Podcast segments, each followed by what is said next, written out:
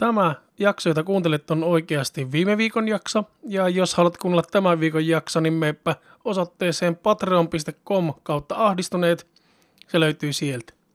Sen lisäksi voit tukea podcastia seuraamalla, tykkäämällä ja kommentoimalla sosiaalisissa medioissa, joista löydetään nimillä ahdistuneet ihmisrauniot tai ahdistuneet. Kuuntelet ahdistuneet ihmisrauniot podcastia. Tässä podcastissa me puhutaan asioista, jotka saattaa aiheuttaa ahdistusta ja saattaa olla aiheuttamatta ahdistusta.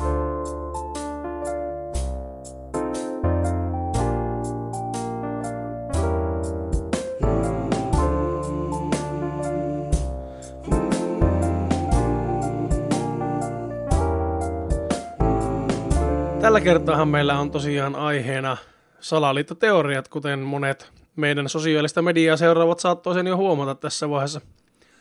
Niin, me tosiaan tuossa viikko takaperin tehtiin semmoinen pieni kyselyn poikana, missä kyseltiin teiltä kuulijoilta, että mitkä ne on teidän suosikkisalaliittoteorioita.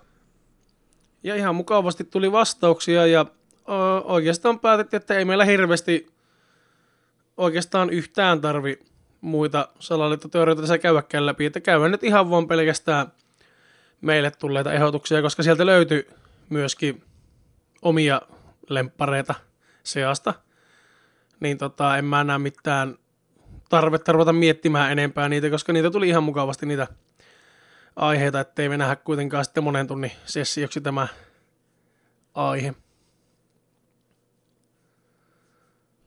Kevyt disclaimeri omalta osalta suoraan yövuorosta Pamahin tietokoneelle ja käsittääkseni Samillakin ei ainakin yhden sormilla pystyy laskemaan nukkumistunnit, eikö totta? Joo, aika vähiksi jäi. Yhden, yhden, varpailla pystyy... Ei siis niin nyt kyse meidän vähä, vähästä unen määrästä ei ole siinä, että me olisi niin paljon nyt mietitty tässä tuota salaliittoteorioita, vaan... Aivan unettomia öitä on vietetty, Niin. kuulekka. on. No sen pitemmittä alkuun lä- lätinöitä, niin tuota, eiköhän ruveta käymään salaliittoteorioita läpi. Aloitetaanpa ensimmäisellä ehdotuksella, joka meille tuli, eli 9-11 Yhdysvaltojen toimesta. Eli suomalaisille 11. syyskuuta. VTC. Ja tuota, se on varmaan maailmanlaajuisesti, ainakin siis mitä itse kuvittelisin, niin yksi tunnetuimpia. Mm. Mä melkein väittäisin, että ehkä jopa tunnetuin salaliittoteoria. Hy- hyvin mahdollista. Ja tuota siitähän on siis sinänsä monia eri salaliittoteorioita siitä koko hässäkästä, Mm. jos sitä nyt näin sievästi hässäkäksi voi sanoa, mutta se, että siitä on tosi monia mielipiteitä, että mistä se johtuu ja mistä se, kuka sen siinä takana on ja Miten kaikki tapahtuu. niin, ja että oliko se pommi vai oliko se lentokone vai oliko se tahallaan suoritettu purkamistilanne vai mikä se oli. Ja Mm. siitä on tosi paljon spekulaatiota. Ja siitä on myös tosi paljon ristiriitaisia todisteita ja väitteitä. Mm. Että tämä on ehkä itselle just semmonen niinkö, semmonen salaliittoteoria, mistä ei itsekään voi yhtään olla varma, että, että kuka tässä nyt sitten on ihan oikeassa. Joo, tässä on niin paljon muuttujia ja liikkuvia osia tässä tarinassa, että Mutta tietenkin voi tietää, että kuka on täysin väärässä. Että esimerkiksi tämä antisemitistinen liike, joka väittää, että se on juutalaisten salajuoni, niin tuota, joo, sen voi, Niin ehkä, sen voi ehkä lukia saman tien pois tästä. ne, on, ne on väärässä joo, mutta sitten se, että kuka on oikeassa, niin se on huomattavasti vaikeampi siinä Mm. miettiä, koska tuota, tosi, sitä on tosi monet eri tutkijat tutkinut ja sitten on just heitetty kaikkia argumentteja eri materiaalien sulamispisteistä ja eri materiaalien palamis mm, lämpötiloista ja siis kaikkea tämmöistä toisiaan kumoavia väitteitä niin voimakkaasti, mm. että on oikeasti tosi vaikea tehdä ainakaan itselläni minkäännäköisiä päätöksiä tai mit, olla mitään mieltä loppupeleissä asiasta. Joo. Mutta siinä on ainakin mietiskeltävää ja siitä kyllä löytyy luettavaa ja dokumentteja löytyy varmaan kymmeniä. Joo, mä muistan, mä joskus pentuna, öö, ei ollut montaakaan vuotta tämän homman jälkeen, joskus varmaan 2004 paikkeilla, 2005 ehkä. Me katsottiin pari serkun kanssa tuota Loose Change Second Edition niminen dokkari netistä, joka aika hyvin sitten kertoi vähän niitä niinkö statistiikkoja siitä ja miten niinkö todennäköisesti mitkä olisi johtaneet tähän tapahtumaan ja miksi ne hajos just sillä tavalla, kun ne hajos heidän mukaan. Ja he just käyttivät sitä niinkö pommeja ja hallittua purkamista siinä selityksenä. Niin, ja siis itsellä mietityttää just ne, just ne tuota, eniten mitä mulla mietityttää siinä on se metallin sulaminen ja mm. se metallin sulamislämpötila ja se lentopetrolin palaamislämpötila ja sitten se seisminen tapahtuma samaan aikaan, että siellä on ollut seismistä liikehdintää, mitä New Yorkin alueella ei yleensä ole. Niin siinä on monta tämmöistä, siinä on mietiskeltävää, että jos haluaa niin mietiskellä, niin siitä kyllä, siitä kyllä löytyy mietiskeltävää. No jos tota pitää sulla nyt Sami sanoa, Ai, niin... älä, eläpä vielä. Mä... Kylläkö me jostain enemmän tästä vielä? No voi, ja jos sä, joo, jos, joo. Mä mietin tuota siis, jos ajatellaan siltä kannalta, että se olisi salaliitto, ja siltä kannalta, että se on jenkit siinä takana, niin toki päällimmäinen kysymys on, että miksi jenkit olisi siinä takana. Niin, kun jotkuhan epäilee, että jotakin yritettäisiin salailla jotakin, mm. että sen takia. Mutta kun mä en itse keksi mitään, mitä voitaisiin salailla ainoastaan räjäyttämällä niin. muutama torni. Niin, mä en, en todellakaan usko, että siinä mitään salattaisi. Kaikista järkevin tai semmoinen niin selvin, todennäköisin. selvin, todennäköisin motiivi siinä olisi se, että sen avulla saatiin ihan täysin aloitettua sekä Afganistanin sota että Irakin sota. Niin, se on, se, sitä on epäilty tosi paljon motiiviksi. Mm, joiden seurauksena jenkit on saanut käytännössä monopolin öljytuotantoa. Se on tosi voimakkaasti spekuloitu. Mm. Monet myös epäilee sitä, että ihan vaan pelkän rahan takia, mm. että ne oli vakuutettu niin korkeasti ne tornit, että... Ja suht vähän niin, aikaa ennen niitä niin, iskuja. Niin, joo, eikö se ollut joku viikko, viikkoa niin, ennen, suurin piirtein viikkoa ennen tapahtumia, niin oli vakuutettu. Mm.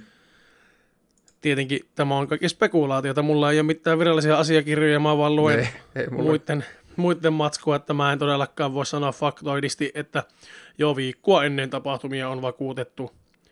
Mutta näin mulle on interwebsi kertonut ja kuka nyt internetissä valehtelisi? Niinpä.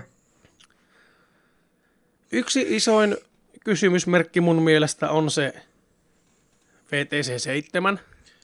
Juuri olin sitä itsekin sanomassa, että miten... miten... Torni, johon, torni, johon ei osunut lentokonetta. Niin, joka on 110 metrin päässä niistä kahdesta tornista, joihin osui jotain. Niin miksi se ensinnäkin romahti kokonaisvaltaisesti? Miksi, mi, mikä sen romautti? Niin. Ja miksi se tapahtui niin paljon myöhemmin? Niin.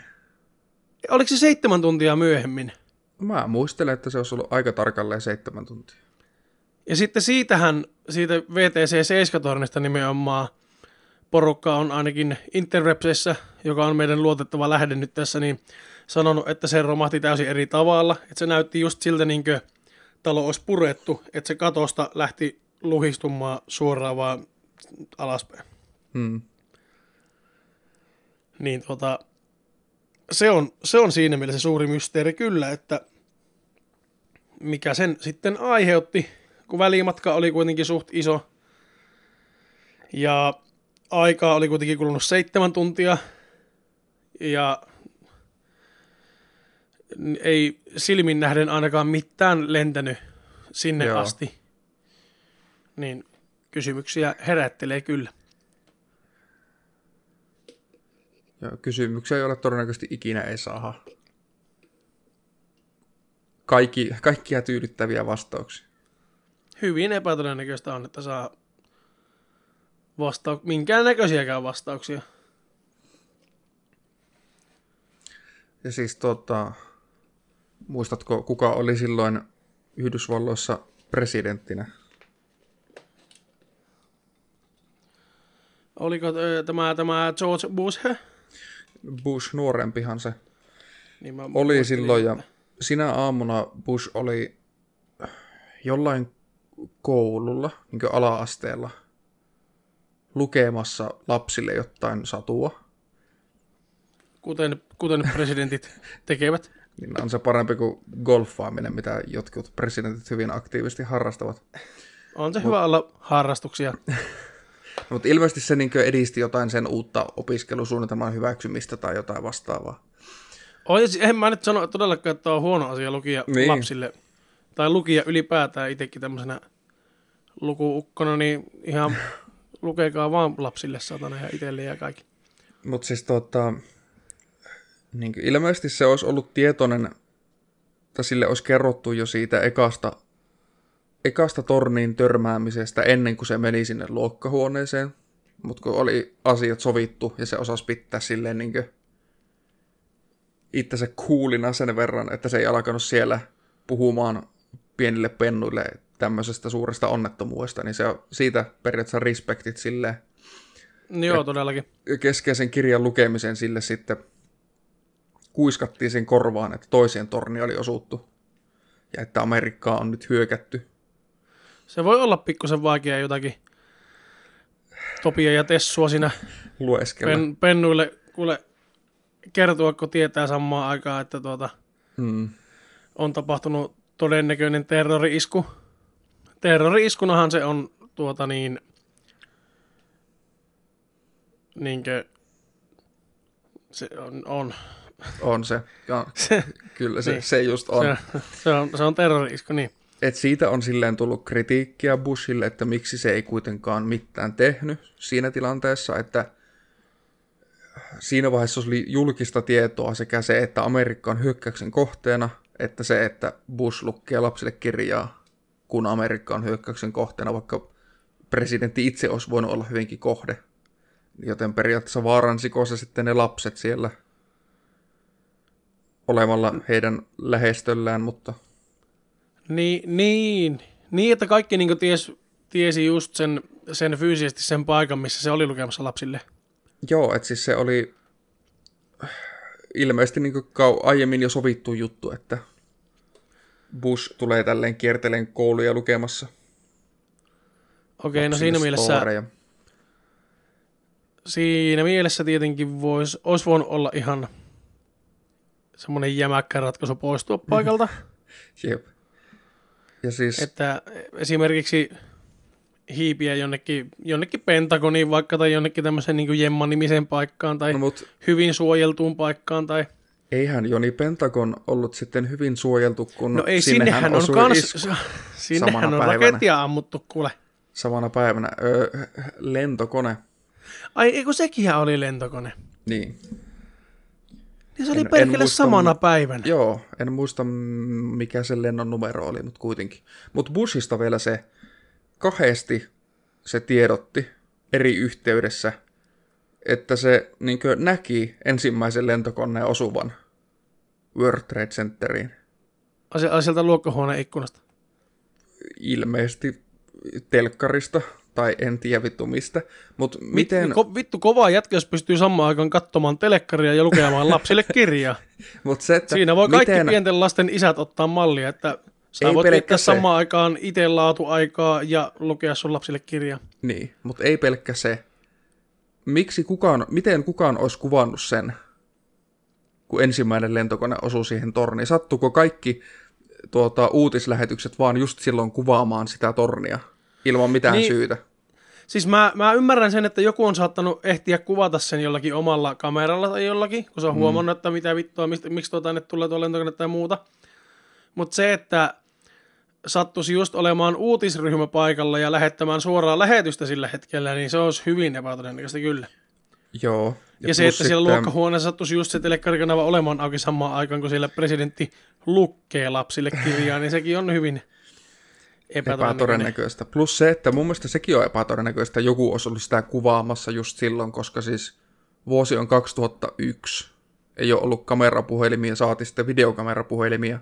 Että hyvin harvalla varmaan on ollut ihan niin kannettava videokamerakkaan mukana silloin. Niin, ei varmasti monellakaan, mutta jos miettii, että paljonko siellä on porukkaa yleensäkin kaduilla mm. pörräämässä, niin kyllä varmasti jollakin on ollut. Niin. Että, tai vitustako minä tiedän. Mutta saattanut olla olemassa. Mm. Tietenkin helposti aina heijastaa kaikki nykyaikaa, että miksi kaikki vaan ottanut puhelimia ja kuvannut. Niin. Nykyään, nykyään niin ihmiset kuvaa ensin ja menee sitten vasta auttamaankin hätätilanteessa. Et se on siinä mielessä aika surullista, että joku ottaa turpaan tai on jossakin autoromun keskellä tiellä ottamassa, että joku tulisi kampeamaan se ulos sieltä autosta, niin kukaan auttajia ei löydy, mutta Kaikki kyllä kamerat keisä. Hmm. Niin ollaan, niin. Pitää saada, kato, TikTokkiin hyvää matskuu XD lol. Ja sitten ollaan feimejä. Meitä ei muuten kannata seurata TikTokissa, koska meillä ei ole TikTokia. Semmonen. Mut niin, nyt sitten tuota kysymykseen mielipiteestä. Mitä Joni sinä olet tästä mieltä? Tästä salaliittoteoriasta? Tä, tästä salaliittoteoria kokoelmasta. Niin, no jos ajatellaan syyskuun 11. päivän terroristiteot niin yhtenä salaliittona, salaliittoteoriana. Kyllä mä, tää on niin semmonen salaliittoteoria, mihin mä voin itse monellakin kantalla, kantalla monellakin tavalla uskoa, mm. että koska siitä on niin paljon ristiriitaista tietoa, että siinä mielessä mä pidän sitä hyvinkin mahdollisena. Mä en lähde todellakaan täysin sulkemaan, että se on just näin niin kuin on ilmoitettu ja kaikki muu teoria on täyttä paskaa. Mm. Että jos pitäisi nyt, nyt sanoa vaan, että uskonko vai enkö usko, niin kyllä mä silloin sanoisin, että uskon, jos, jos vaan niin kaksi vaihtoehtoa, niin kyllä mä silloin enemmänkin uskon. Joo. No, mulla on silleen sama juttu, että tässä on niin paljon, niin kuin sanoin, niin paljon muuttujia, niin paljon liikkuvia osia näissä tarinoissa, että kaikki viralliset storitkin on vähän, vähän niin kuin erilaisia, eroaa toisistaan, niin jos on vaan vaihtoehdot kyllä tai ei, niin kyllä se olisi kyllä. Mutta... Ja niin monia tutkijoita, kun monesti löytyy se yksi tutkija, joka on jotakin mieltä, ja sitten toinen tutkija kumoaa sen väitteen mm. ja on eri mieltä. Mutta tässä on sille, että monet, monet tutkijat on ollut sitten nimenomaan samaa mieltä, että ei se ole voinut olla näin. Joo. Niin se vähän niin kuin aiheuttaa sitä, että jos monet alan ammattilaiset ja tutkijat on sitä mieltä, mm. että, että tuota, ei se ole voinut mennä näin niin kuin meille sanotaan, niin se jotenkin herättää sitten semmoisen fiiliksen, että kyllä mä ehkä enemmän sitten uskon niitä. Joo. Kuka nyt mediassa ketään huijaisi? Niinpä varsinkaan sosiaalisessa mediassa tai internetissä. Eihän kukaan nyt sosiaalisessa mediassa valehtelisi. Siitä sitten seuraavaa salaliittoteoriaa kohti. Kerrotko meille kaikille, mikä se on? No minähän sen voin kyllä täältä kertoa, että tuota niin, voitaisiin mennä tässä sitten tähän ihan kotimaiseen salaliittoteorian. Onko tämä kotimainen? Eikö tämä ole suomalainen tämä? Mun mielestä on, ainakin osittain. Niin, osittain. Paitsi, että, paitsi, että mitä saksalaisten rakentama saksalaisten mm. rakentama laiva ja viro, virolainen miehistö Ja no kuitenkin Estonian uppoaminen on nyt sitten niin toinen salaliittoteoria, mistä, mistä tuota, tuli meille Instagramissa vastausta. Mm-hmm. Nyt on pitkä taukoa, mutta muistetaan, että mä en ole nukkunut ollenkaan, niin mulla aivot on vähän Ei tarvi, Rau- nyt, ei tarvi selitellä mitään. Kaikki- rauhallisemmat.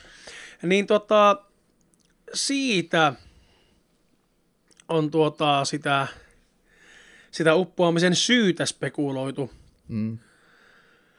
että kun tuota, se varsinainen syy, mitä on niinkö nämä onnettomuustutkijat saanut selville, oli se, että se keulavisiiri oli jotenkin huonosti kiinnitetty, että se ei kestänyt sitä, kun ne aallot kuormitti sitä, niin ne jotkut lukituslaitteet on sieltä pettänyt ja se keulavisiiri on reppeytynyt irti sieltä. Hyvin Jonka- ymmärrettävää ja hyvin uskottavaa. Joo, ja sen takia, kun se keulavisiiri oli irronnut, niin se jonkun ajorampin repäs mukanaan, jonka takia vesi nousi autokannelle, jonka takia laiva keikkosi ja sitten se upposi. Joo, Se on niin se onnettomuuden syy. virallinen. Niin, ja sitä lisää sitä, että sieltä puuttui jotakin, jotakin tota, joku vesitiivis osa sieltä välistä, että jos siellä olisi ollut joku semmoinen, mitä on siihen aikaan kuulemma jo laivoihin rakennettu, niin tuota, jos se olisi rakennettu sinne, niin se vesi ei olisi niin nopeasti päässyt sinne ja kaikkea muuta. Siinä oli, siinä oli tosi monta syytä siihen uppoamiseen. Siinä oli myöskin, Joo. että miehistö ei ollut osannut tarpeeksi hyvin evakuoida ja sitten oli se, että ei annettu hätäviestiä tarpeeksi nopeasti. Siis tosi paljon oli kaikkia huonosti koulutettua mi- miehistöä ja Mm.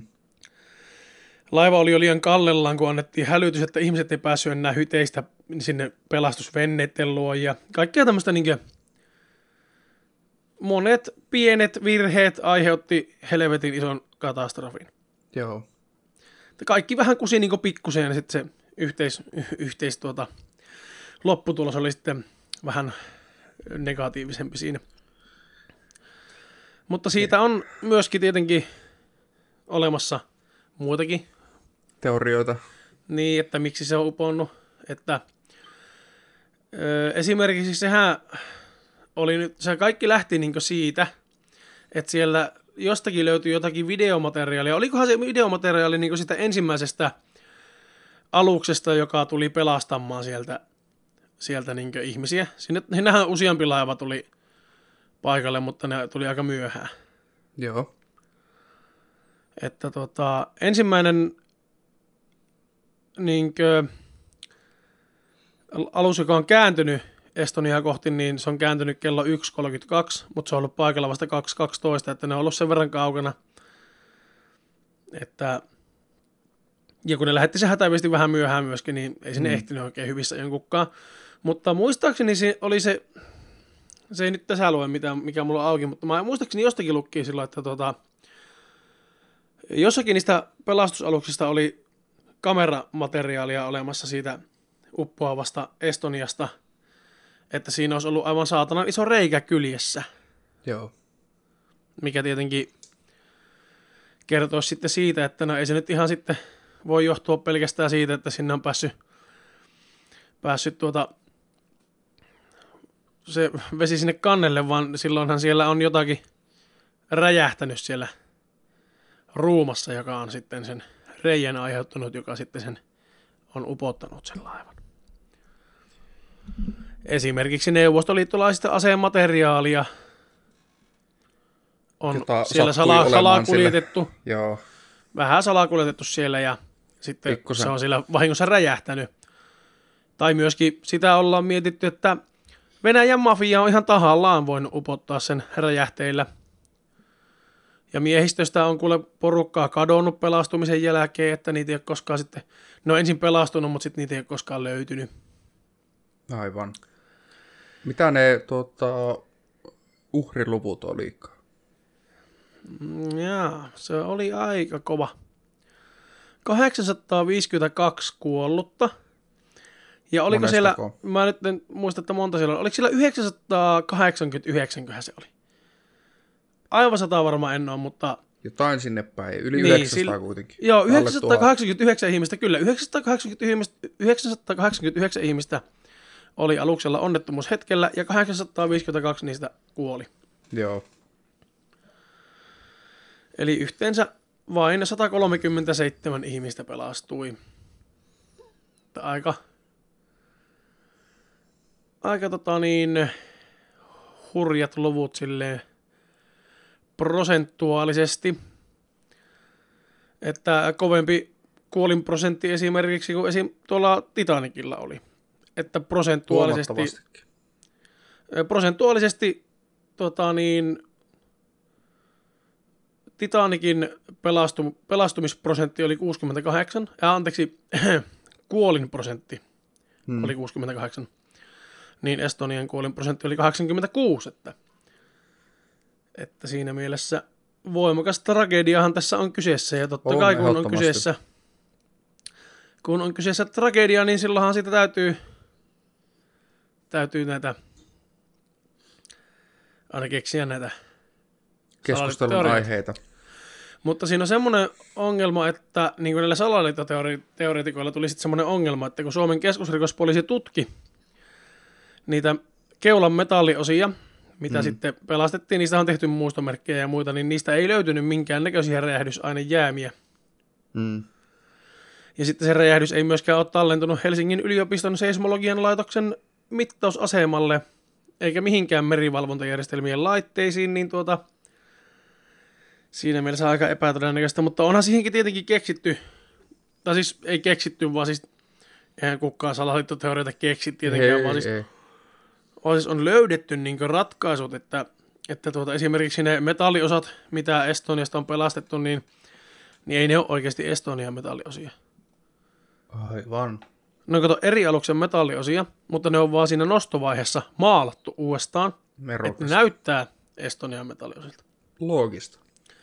Ainut järkevä, ainut järkevä selitys. Ainut jos, me, jos tähänkin mietitään sitä motiivia, mikä motiivi olisi ollut räjäyttää se? No kun se, no kun se on nyt, nyt, nyt tässä mulla tulee just se ongelma. Että miksi se on upotettu?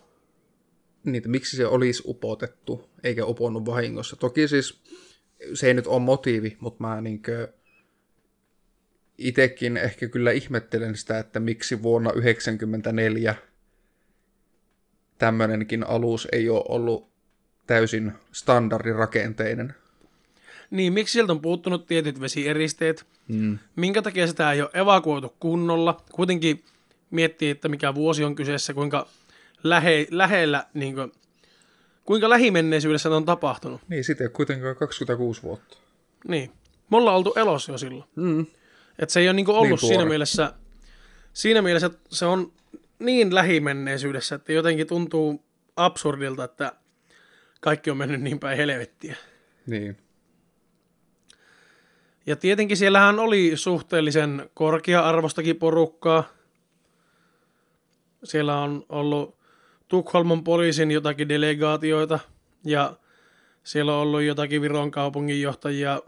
En nyt rupea lausumaan tuota kyseistä kaupunkia, mutta koko kaupungin valtuusto on ollut yhdestä virolaisesta kaupungista siellä kyydissä. Joo. Ja Tukholman kaupungin valtuustosta on ollut porukkaa siellä – ja jonkun ison öljyyhtiön väkiä siellä on ollut kanssa, siellä on niinku ollut Nimellistä. porukkaa. niin, suhteellisen nimellistä porukkaa näin niinku Pohjoismaiden mittasuhteissa. Joo. Mutta tota, en jotenkin, jotenkin en siltikään jaksa uskoa, että on ihan niin kuule isokenkästä porukkaa ollut, että ruvetaan oikeasti tuhat ihmistä uhraamaan, että saadaan joku, saadaan joku Tukholman kaupunginvaltuuston hengiltä. Mm. Jotenkin ei, ei, ei jotenkin itsellä, ainakaan se motiivi ei, ei oikein tunnu uskottavalta. Ja siis en tiedä, siis en ole lukenut, että onko tätä niinkö väitetty, että se johtuisi tästä, että tämä olisi niinkö se motiivi ollut sille. Joo. Mutta itse vaan kun lukkiin tästä, niin mietiskelin, että vo, voisiko se olla mahdollinen, mahdollinen syy tälle Salaliitto, anteeksi venytteli. Eli jos ajatellaan tästä sitten nyt henkilökohtaisesti uskooko tällaisen salaliittoteoriaan tai mahdollisiin salaliittoteorioihin vai ei, niin kyllä mulla, kyllä mulla viisari kallistuu sinne ei-puolelle. Joo, en mä, mä, mä, oon ihan sam- mä oon todella samaa mieltä tässä, että tota, tässä on just päinvastoin, mitä oli tuossa VTC-tornihommassa. Et siinä VTC-tornihommassa, kun joku väittää jotakin, niin sillä on niille tutkimuksille perusteita. Sillä on jotakin löydöksiä, mitä sieltä on löytynyt jotakin räjähdehiukkasia, jotakin sulanutta metallia löytynyt vielä viikon päästä sieltä, että miten joku on voinut olla niin kuuma hmm. ja muita. Tässä taas on päinvastoin, että väitetään, että siellä on ollut räjähteitä, mutta sitten kun tutkitaan, niin sieltä ei löydy räjähteitä. Väitetään, että siellä on räjähtynyt, räjähtänyt jotakin, mutta sitten ei löydy minkäännäköistä materiaalia. materiaalia tai mitään niin seismistä ilmoitusta minkäännäköisistä mittareista. Mm. Niin tuota, en mä, mä väitän kanssa, että tässä on vaan käynyt helvetin huono tuuri, että, että tuota, pikkusen huonosti rakennettu, pikkusen huonot, huonosti viranomaiset tarkastanut, pikkusen huonosti informoitu asioista ja se oli myös yksi iso syy siihen, että ne ei ehtinyt lähettää mitään apua tai niin apu, tämmöistä hätäilmoitusta. Mm. Oli se, että se, se keulavisiiri, minkä irtoamisesta se veen kannelle pääsy johtui, oli semmoisessa kohdassa siellä, että sinne ei pystynyt näkemään mistään koko komento sillalta. Okei. Okay. Niin kukaan ei nähnyt, että se oli irronnut. Että kun sitä aikaisemmin, ennen tätä Estoniaa, niin tota, niissä, jos on ollut näitä visiirionnettomuuksia, niin niissä tota, se miehistö on nähnyt sen keulaportin avautumisen sinne komentosillalle, niin mm. ne on mm. voinut saman tien reagoida siihen, hiastaa vauhtia, mutta nyt sieltä, mistä ohjattiin sitä, niin sieltä ei nähnyt sinne ollenkaan. Niin ei Joo. ne voinut reagoida siihen. Reagoida siihen mitenkään. Että tuota...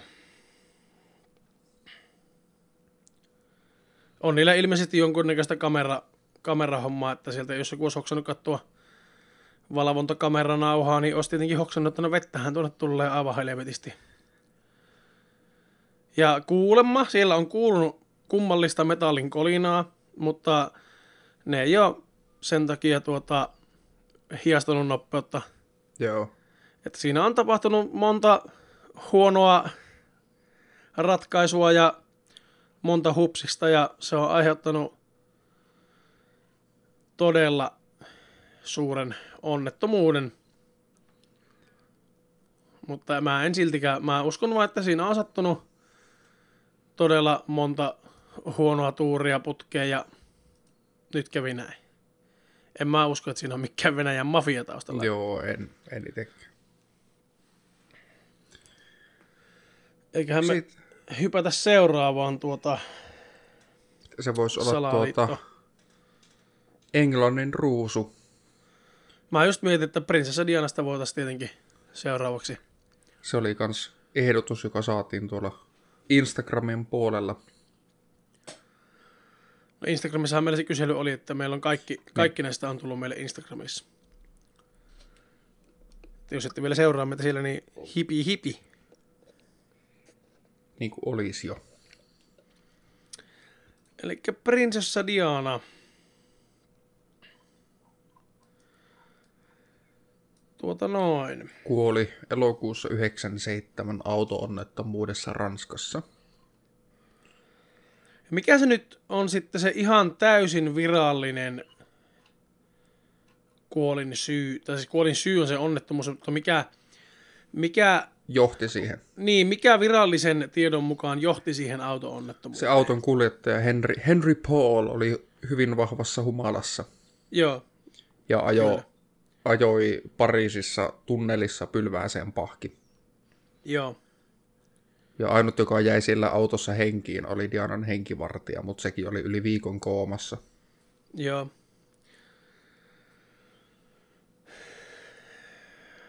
Kyllä. Mutta ei hän se nyt siis niin tietenkään ole Vai, mennyt. vä- väitteiden mukaan.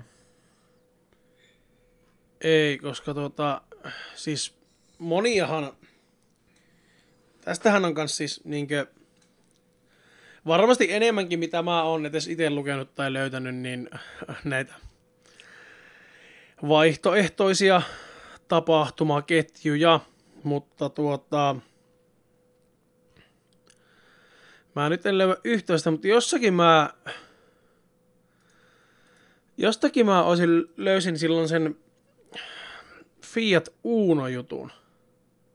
Joo.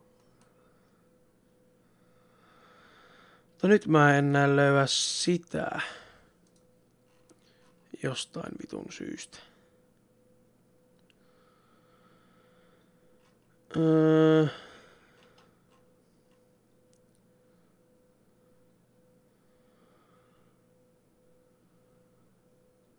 Ah, se on, se on ihan oikea juttu.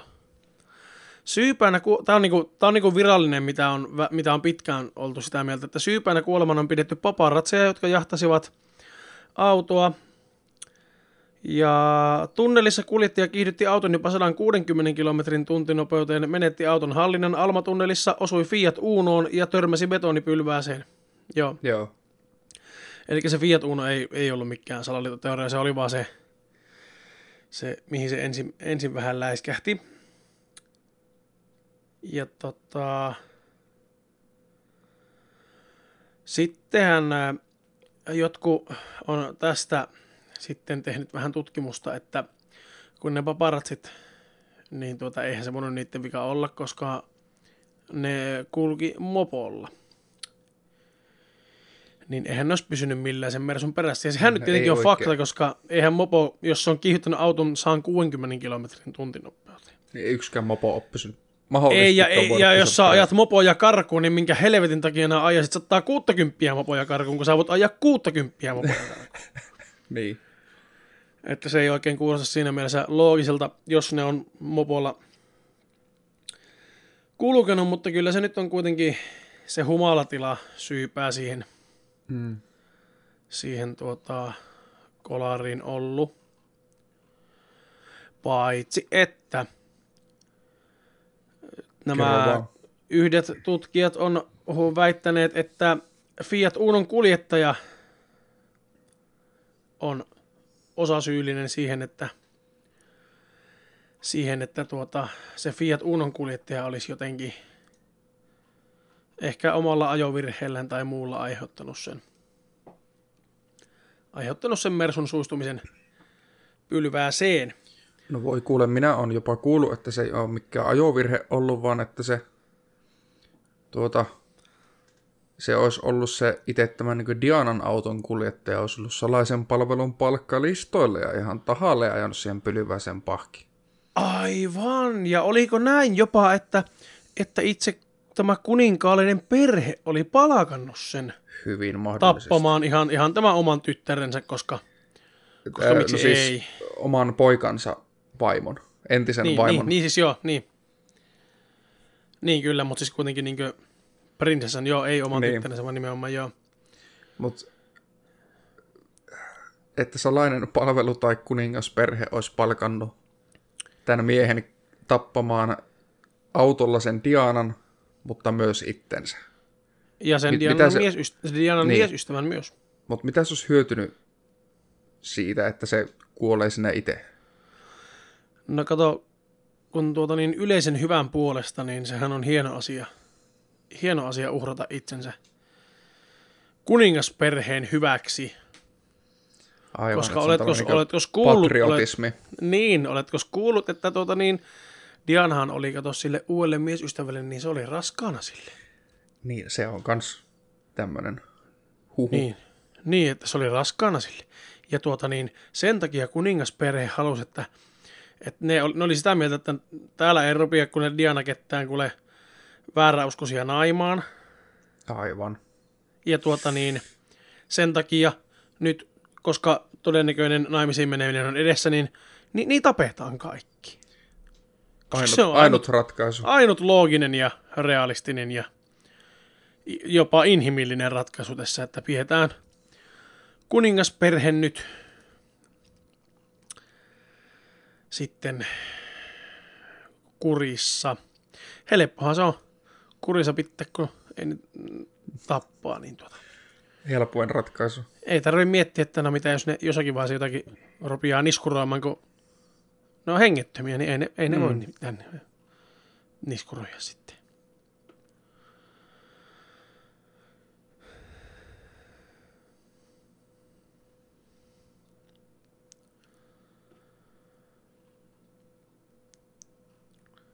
Ja tiesitkö nämä muuten sitä, että tuota, myöskin sitten, kun sehän ei kuitenkaan siihen iskuun vielä se Diana kuollut, mm-hmm. niin se ambulanssi niin kuljettaja oli myös, oli myös tuota niin, salaisen palvelun palveluksessa. Niin ja tahalla, tahallaan oikein hittaasti ajeli sitten ja kiertoreittiä vielä oikein, että, että ei varmasti vahingossakaan selviäisi sitten. Tämä Diana sitä. Niinpä, tietenkin. Siinä on vaan semmoinen ongelma, että siitä raskaudesta ei ole löydetty mitään todisteita kuoleman jälkeisessä ruumin avauksessa tai sairaalassa otetussa verikokkeissa ja myöskään Dianan lähipiiriläisten mukaan mikä ei ole missään vaiheessa viitannut siihen, että se olisi kuollessaan ollut raskaana, mutta, tuota niin, mutta ei se silti sitä tarkoita, että se ei olisi voinut olla raskaana. Joo. Ja jos se ei vielä ollut, niin olisi se saattanut jossakin vaiheessa kuitenkin tulla raskaaksi. Et siinä mielessä – Mutta siis sanoit sitä, että niinkö ambulanssikuskit tulivat paikalle liian hitaasti. He viivyttelivät. Niin, tai sitä viivyteltiin, sitä liian pitkään hoidettiin siellä tapaturmapaikalla, jonka jälkeen se laitettiin ambulanssiin, mutta se ambulanssi sitten hidasteli tahallaan vielä matkalla sairaalaan. Aivan. Aivan. Ja sitten kun se Diana siellä ambulanssissa vielä taisteli hengestään, niin sitten kun ne huomasivat, että ei tämä ehkä riitäkään, niin sitten ne meni vielä kiertoreittiä ihan varmoin vuoksi. Että vähän pitempää matkaa mentiin. Että... Maisemareittiä. Niin, että saatiin, saatiin sitten hengettömäksi se.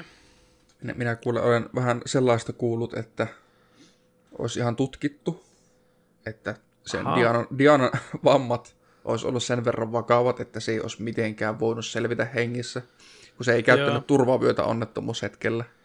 Sehän oli ainut se henkivartija, jolla oli turvavyö, se oli ainut syy, miksi se selvisi siitä. Niin. Kuskilla, Dianalla ja Dianan miesystävällä ei ollut kellään turvavyötä.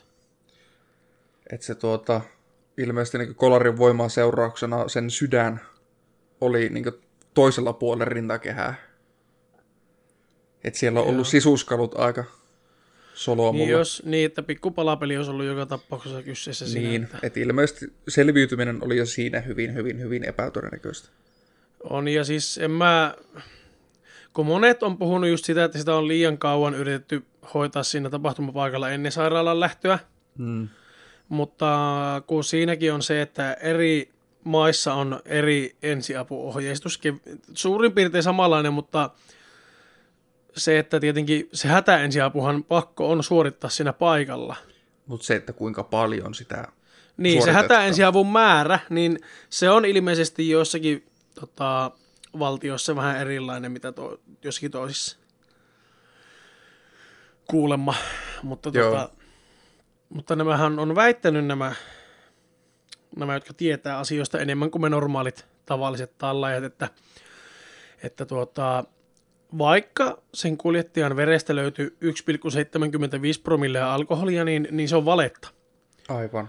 Koska se, oikea, se, se kuljettajan oikea ruumis, niin se vaihettiin saman tien toiseen saman näköiseen ruumiiseen siinä heti paikan päällä, joka oli humalassa se ruumis, niin tuota, saatiin sitten ne tulokset siihen.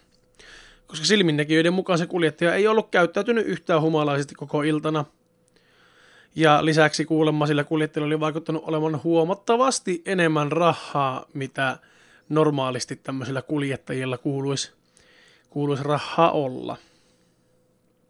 Okei, no jos se oli jonkunnäköinen henkilökohtainen kuljettaja, niin tota, kyllä niin, se on mä aika t... hyvin sattunut saada rahaa näiltä kahdelta hyvin rikkaalta ihmiseltä.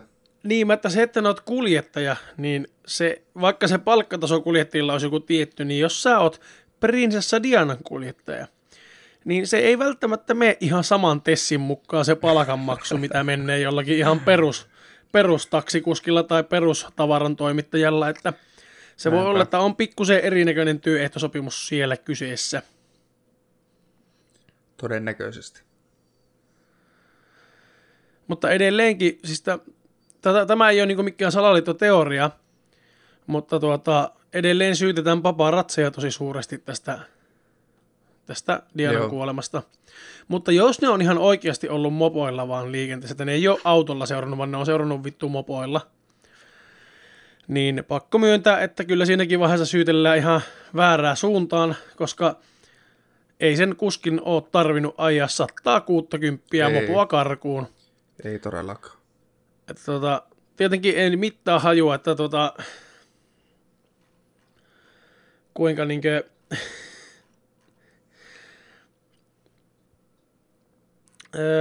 sitä en osaa tarkemmin sanoa, että kuinka helvetin tota niin, lujaa mopot tuolla Ranskassa saa lain mukaan kulkia. Niin, että ehkä Pariisin mopot ajaa 120. Niin, jos siellä on kevyttä viritystä laitettu, viriä niin sanotusti, tehoputkea ja Vähän, muuta tämmöistä. vähän epäilen. Vähän, vähän mietityttää kyllä, mutta tota, öö, semmoinen salaliitto myös on, että paparazzi joukko on järjestänyt porukalla sen Dianan kuolemaan ja johtaneen onnettomuuden ihan, ihan tahallaan.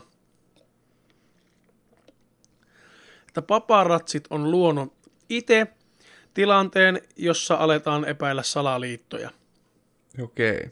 tahallaan. Niinpä tietenkin.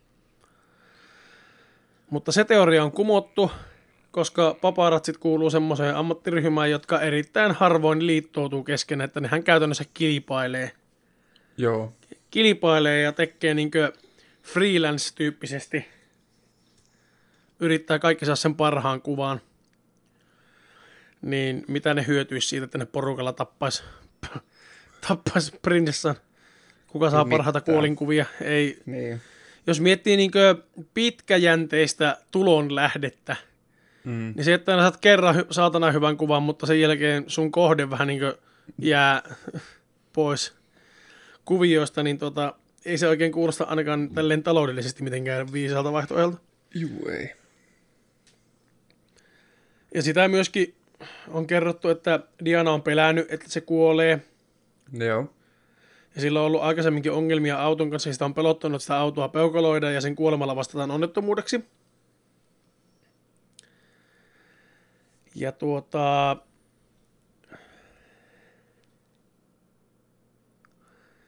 Se voi tietenkin johtua siitä, että se Dianan entinen henkivartija on kuollut, kuollut onnettomuudessa, jonka Diana on itse uskonut, että on lavastettu onnettomuus.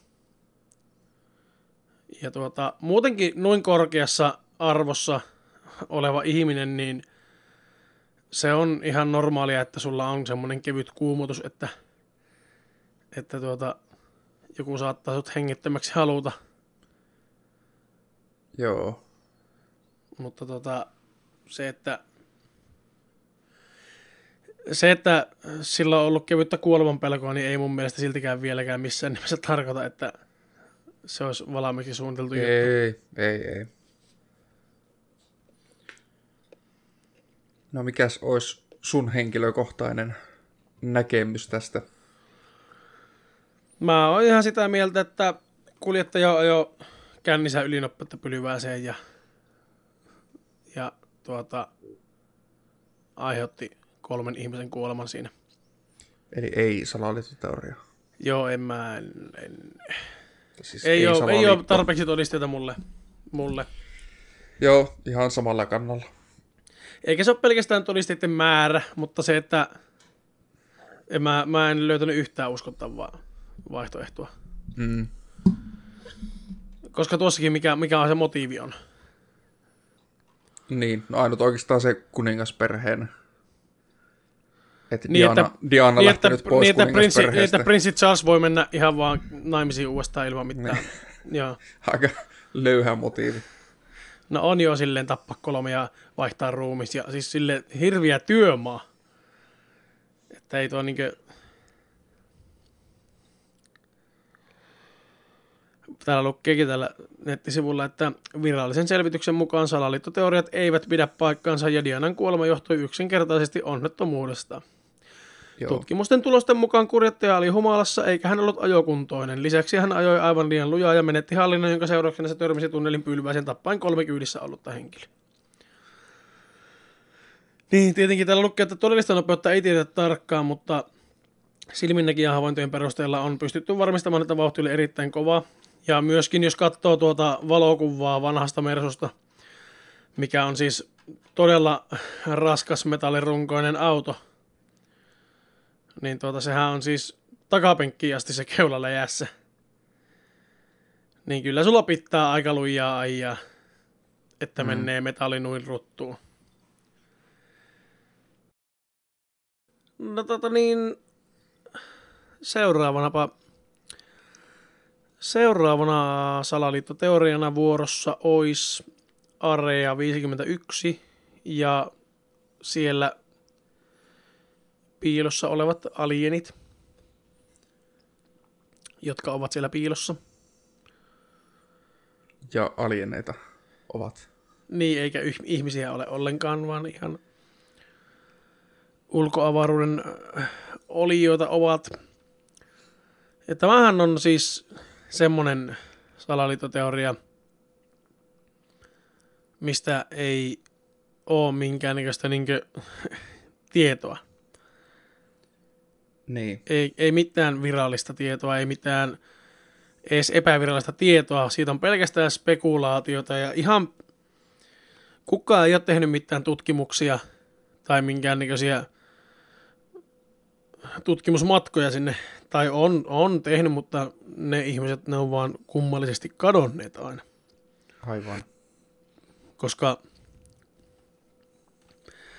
jos sä meet sinne alueelle, niin tuota, on hyvin todennäköistä, että sua ei nähdä enää koskaan. Siitä on paljon esimerkkejä kuule. On hirveästi. Oli semmoinen siis... isi ja poika, jotka moottoripyörällä kävi matkailemassa aina jossakin ja ne laittoi YouTubeen videota niistä niiden moottoripyörämatkoista. Mm. Sitten niille viimeinen video niiden YouTube-kanavalla ikinä, oliko ne meni Area 51. Ja ne ei edes mennyt sinne alueelle, ne meni sinne tielle, joka johtaa sinne. Mm. Ja ne oli vielä sen kyltin niin ulkopuolella, ne ei ollut rajojen sisäpuolella. Joo. Sitten sinne tuli auto. Autosta nousi pukumiehiä. Siinä käytiin hieman keskustelua.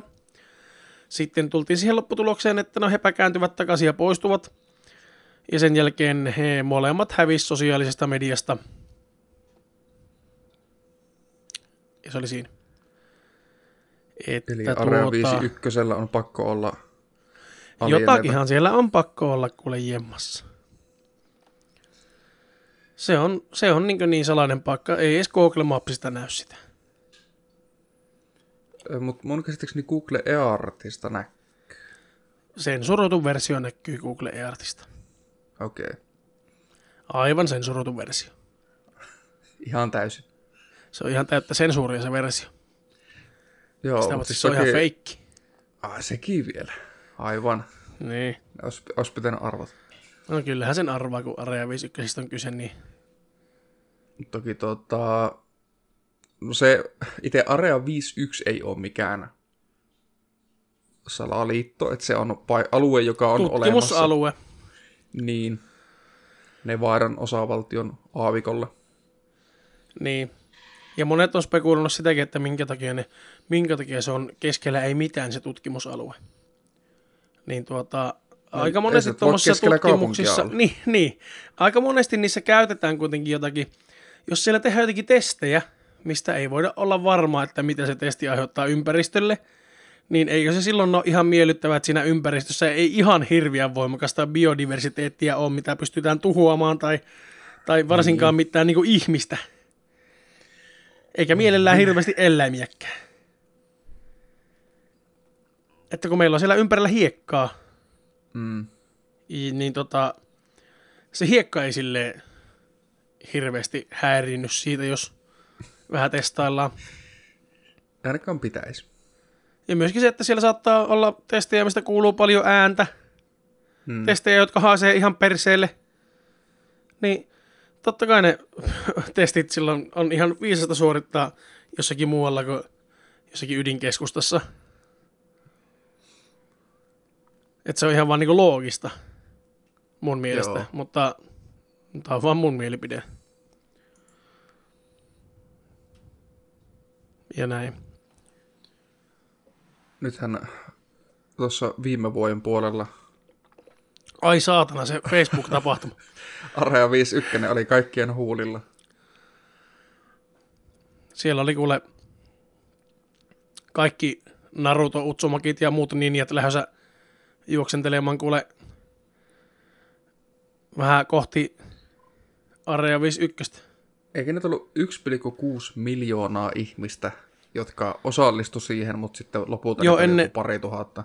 Siis siinä oli 1, jotakin miljoonaa ihmistä ennen kuin se pakotettiin poistamaan se ryhmä Joo, tai se tapahtuma. Ja sehän oli jonkun, oliko se jopa 4chanin vai minkähän nettisivun, Redditin, jonkun trolli se oli. Onko 4chania ennen olemassa? on kai. No jonkun kuitenkin nettisivun tämmönen niinkö läppä se oli, sisäinen läppä, inside-läppä tyyppinen.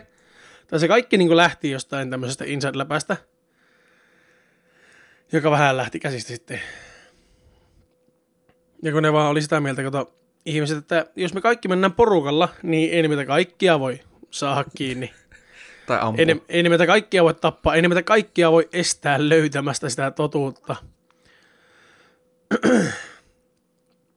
Ikävä fakta tietenkin on se, että, että tuota, ne voinut. kun kyse on kuitenkin armeijan tukikohdasta, niin kyllä ne voi. Aivan Että hyvin. tuota, se ei edes välttämättä, mä en usko, että se vaatii edes hirveän voimakasta vastarintaa, jos sieltä niinkö, kylän kovimmat nettipeilot lähtee hyökkäykseen, niin tuota, Juoksemalla. niin, niin, Ilman minkäännäköistä aseistusta.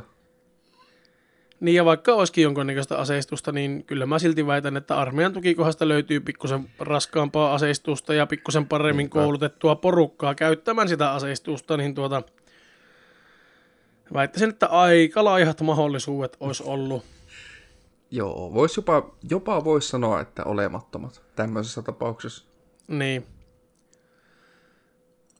Mutta tuota, eipä, eipä sieltä mitään, mitään tota, alieneita ainakaan kukaan kantanut pois, että Niin. Et, voisi ehkä sanoa, että tämä kyseinen kokeilu hieman epäonnistui. Mutta ei sillä myöskään, ne kukaan kuollut, että niin, jotain, että... jotain hyvää. Niin jotain positiivinen, semmoinen hopeinen pilvenreunus siinä. Niin. Mutta siis näitä niinkö salaliittoteorioita, mitä siellä Area 51, että mitä kaikkea se pitää, pitää sisällään, niin toki ehdottomasti tunnetuin on tämä, että siellä on todisteita alieneista siitä, että UFO, UFOja on törmännyt maahan, kaikki nämä niin Roswell-tapaukset sun muut, että sieltä löytyy kaikki tieto näistä. On, ja siis siellähän myöskin, siellähän myöskin kehitetään koko ajan tätä teknologiaa eteenpäin. Mm. Ja siellähän on siis, sehän on kymmeniä ja kymmeniä kerroksia menee maan alle se tutkimuskeskus. Heidän Ja se, mukaan. se on, ja sehän on niin salainen mesta, kuulemma. Nyt taas puhutaan niin, niin faktoidia, että ottakaa tämä kaikki ihan niin informatiivisena tietona. Että tota, mitä alemmas mennään kerroksessa, niin ei ne ylemmässä kerroksessa olevat tyypit edes tiedä yhtään, että mitä siellä alemmissa Aivan. kerroksissa on. Aivan. Et siellä voi olla porukka, joka on töissä kahdeksannessa kerroksessa ja sillä ei ole mitään hajua, mitä yhdeksännessä kerroksessa tapahtuu. Tai mitä siellä edes tehdään. Se voi olla, että se vahtii Niinpä vaan jotakin tietenkin. kirjastoa siellä koko ikänsä ja se on siinä. Tai siellä on Siis palkalla, palkanlaskenta kolmoskerroksessa ja siellä, siellä ne palkanlaskijat on töissä eikä niillä ole mitään mi- kelle ne maks- mistä ne palkat maksetaan, mistä hyvästä. Että, Kolmannessa kerroksessa palakanlasku, neljännessä alienit. niin, No, ihan viidennessä siinä- uudet, uudet, uudet UFO-hävittäjät, mutta tota, Jep. samaa siis- mestaa. Niinpä.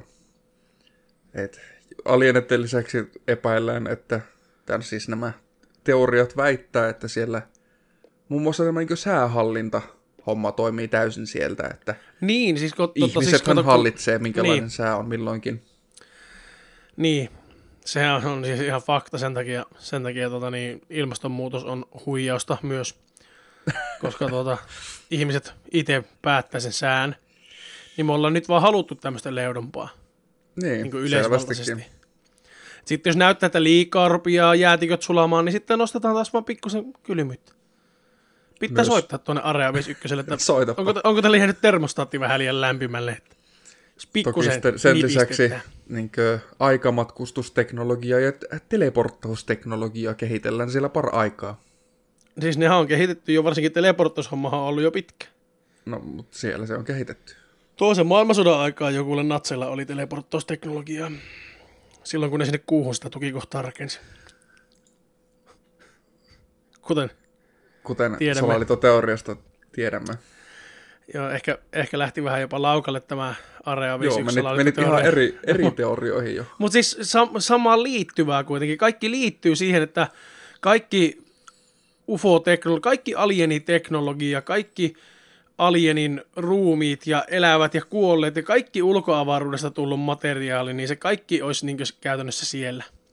Mm, Koska totta kai. eihän niitä voi levitellä ympäri joka paikka. Sehän aina laajentaa sitä riskiä, että joku löytää ne, mutta kun ne kaikki mm-hmm. on helvetin tarkasti varatioidussa yhdessä paikassa, niin sehän niin pienentää sitä riskiä. Puolustetaan Totta. sitä tukikohtaa viimeiseen asti, niin ei kukaan voi löytää ikinä mitään. Totta. Myöskin häivytysteknologia tosiaan on kehitellään siellä, tai on kehitetty siis sekin jo silloin toisen maailmansodan aikaan, natsit on saanut sen jo sieltä nehän teki, 51. nehän teki näiden, näiden avaruustyyppien kanssa semmoisen diilin, että ne sai sitä teknologiaa sitten niiltä. Se on tosi jännä, että se on niinku tuota...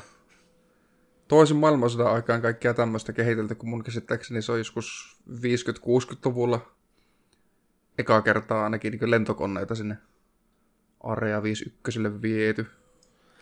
Niin, mutta kun sitä tutkittiin ensin Etelänavalla, Ah, niin tietenkin, aivan. ei se Area 51 ole silloin, kato, kun se, se tutkimuskeskus on ollut ensin Etelänavalla. Silmiin, Se, se, natsi, se natsien, natsien tutkimuskeskus. Siellähän on siis, yritäpä katsoa kuule Google Mapsista, niin se on sen sorotus sekin. Minä vallan unohdin. Kyllähän Tärkeät, tärkeät Niin. yksityiskohdat. Niin. Ensin Area- Etelänavalla, sitten Area 51, sitten mentiin kuuhun. Niin, että se on ihan looginen Ei, kun järjestys. taidettiin mennä muuten kuuhun ennen Area 51, mutta siis kuussahan aluksi oli pelkästään saksalaista. Mutta sitten amerikkalaiset on nykyään siellä. Okei, no. Loppuratkaisu, Area 51 totta vai ei? Tai no siis korjaan Area 51 salaa alieneiden olemassaolona, totta vai ei? Niin. No, no mä haluaisin, mä niin haluaisin sanoa, että totta, koska olisi nyt mukava uskoa oikeasti johonkin, niin kuin mukava leikitellä semmoisella jännittävyydellä ja semmoisella, että olisiko siellä mm. jotain ja mitä sillä voisi olla, mutta, mutta tota, kyllä mun ehkä silti on pakko sanoa, että ei. Omaksi, omaksikin inhottavuudeksi, niin pakko se on sanoa, että ei, koska niin. Puuttuu, Joo, kyllä mä kallistun aika paljon. siihen. Et siis toki en osaa sanoa, mitä siellä on. Mä vahvasti epäilen, että siellä vaan testataan siis niinkö... Siellä voi olla ihan, siellä voi olla ihan joku, niin, joku ihan perus armeijan tutkimuskeskus, Mm. koska porukka sille, että miksi, miksi meitä ei päästetä sinne, mitä siellä salaillaan. Mihin armeijan niin. juttuihin teet päästetään? Monnenko armeijan tutkimuskeskukseen oot vaan niin päässyt sille, että mäpä menen tuonne. Niin. Jotenkin se on vaan niin pyörii nyt ton Area 51 ympärillä se hirveä haippi. Ethän mm. nää pääse Suomessakaan edes perus kasarmialueelle. Ilman, että sulla on joku oikea syy sinne. Tietenkin valapäivänä ja vierailupäivänä, mutta se, että ei sen tarvi edes olla mitenkään turbosalaista, mutta se on vaan niin yksityinen alue. Sinne ei ulkopuolisia oteta. Hmm. Ei kaiken tarvi aina olla salasta, jos sinne ei kaikki vaan noin vaan pääse.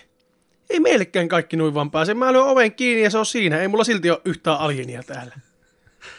Niin. Että älkää tulko tänne niitä etsimään, kun ei ne ole täällä. Usko jo. Saatan. Uskoo, ken haluaa. Mutta, mutta. Pitäisikö meillä sitten tässä välissä pitää Imasta pikku kahvit. mulla on kahvitauolla ihan kahvia ensimmäistä kertaa niin kuin mukana. Vai onko jopa toista? Ei, mulla on tainnut muuten aikaisemmin kerrankin olla. Kerran aikaisemminkin olla. Ei aikaisemmin kerrankin. Se kerrankin. Voisin sanoa niinkin. Mutta meillä nyt on uusi traditio kahvitaukojen alussa, eli viikon kysymys. Kyllä, viikon kysymys. Ja se nyt paukahti mulle tällä kertaa.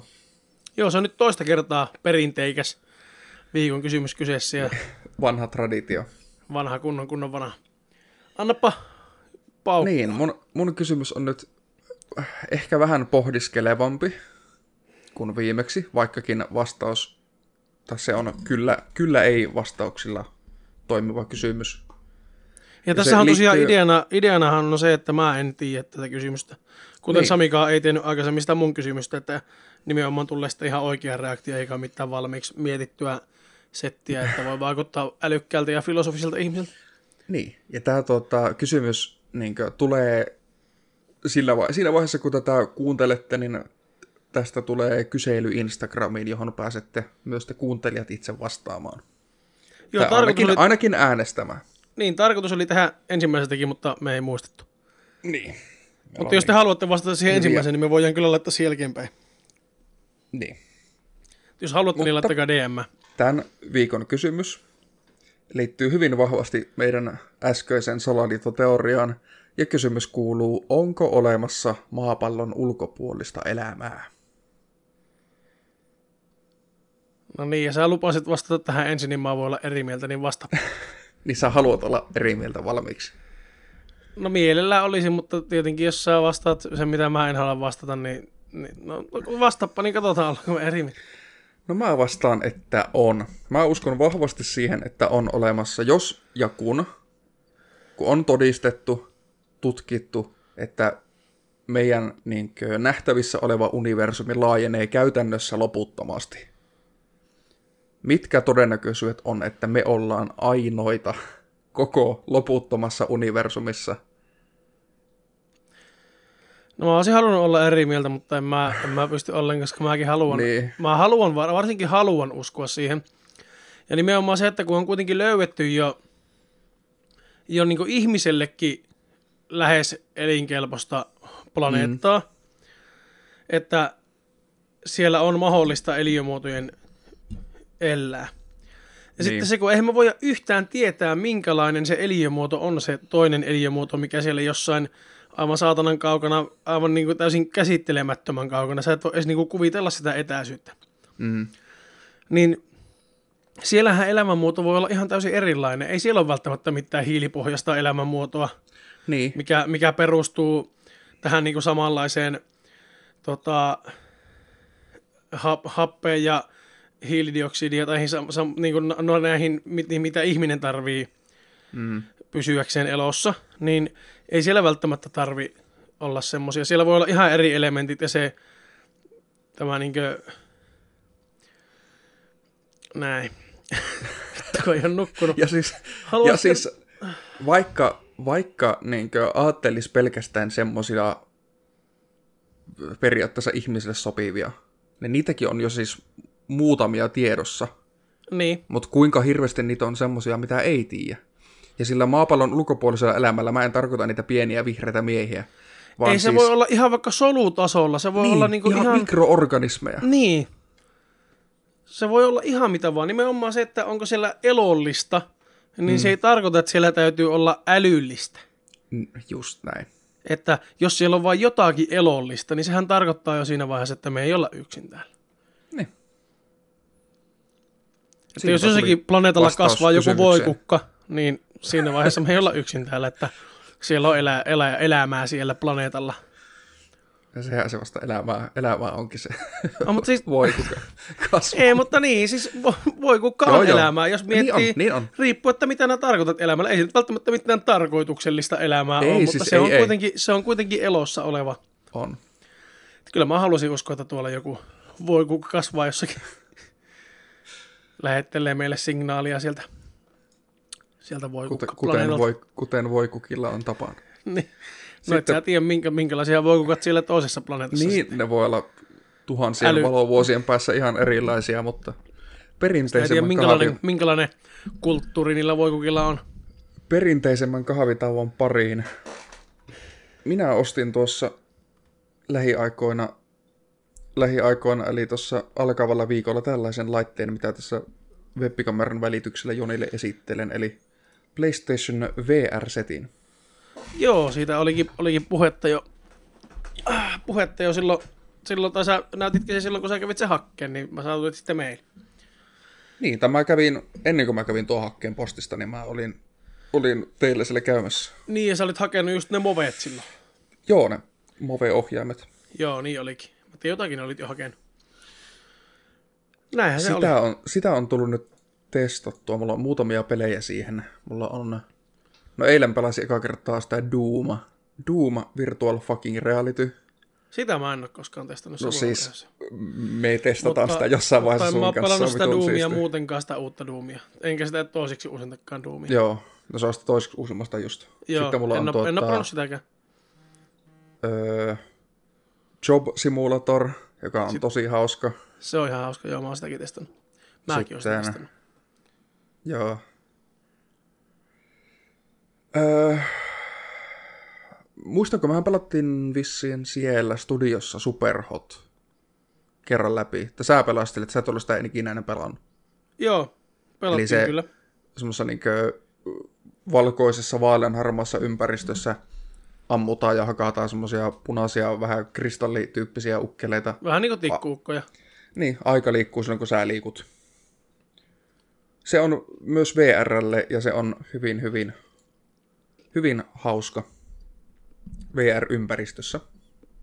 Sen lisäksi on testaillut tuota Borderlands 2 VR. Onko siitäkin VR? Siitä on VR. Mä en tiedä. Se... Mä en ole sitä testannut, toimiiko se niillä Move-ohjaimilla. Joo. Mutta pleikkariohjaimella se on vähän kummallisen tuntonen. Et kun siinä sun pitää kuitenkin niinkö liikkua ohjaimella, mutta katsoa Joo. sun päällä.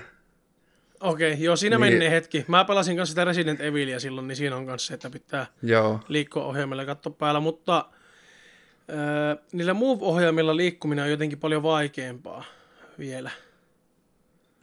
Joo, no on se vähän Se tottuminen riippuu, siihen se teleporttaamiseen. riippuu, niin, se teleporttaaminen jotenkin ei itellä, ei itellä niin tunnu niin, jotenkin se menee se, no se englanninkielinen sana on immersive.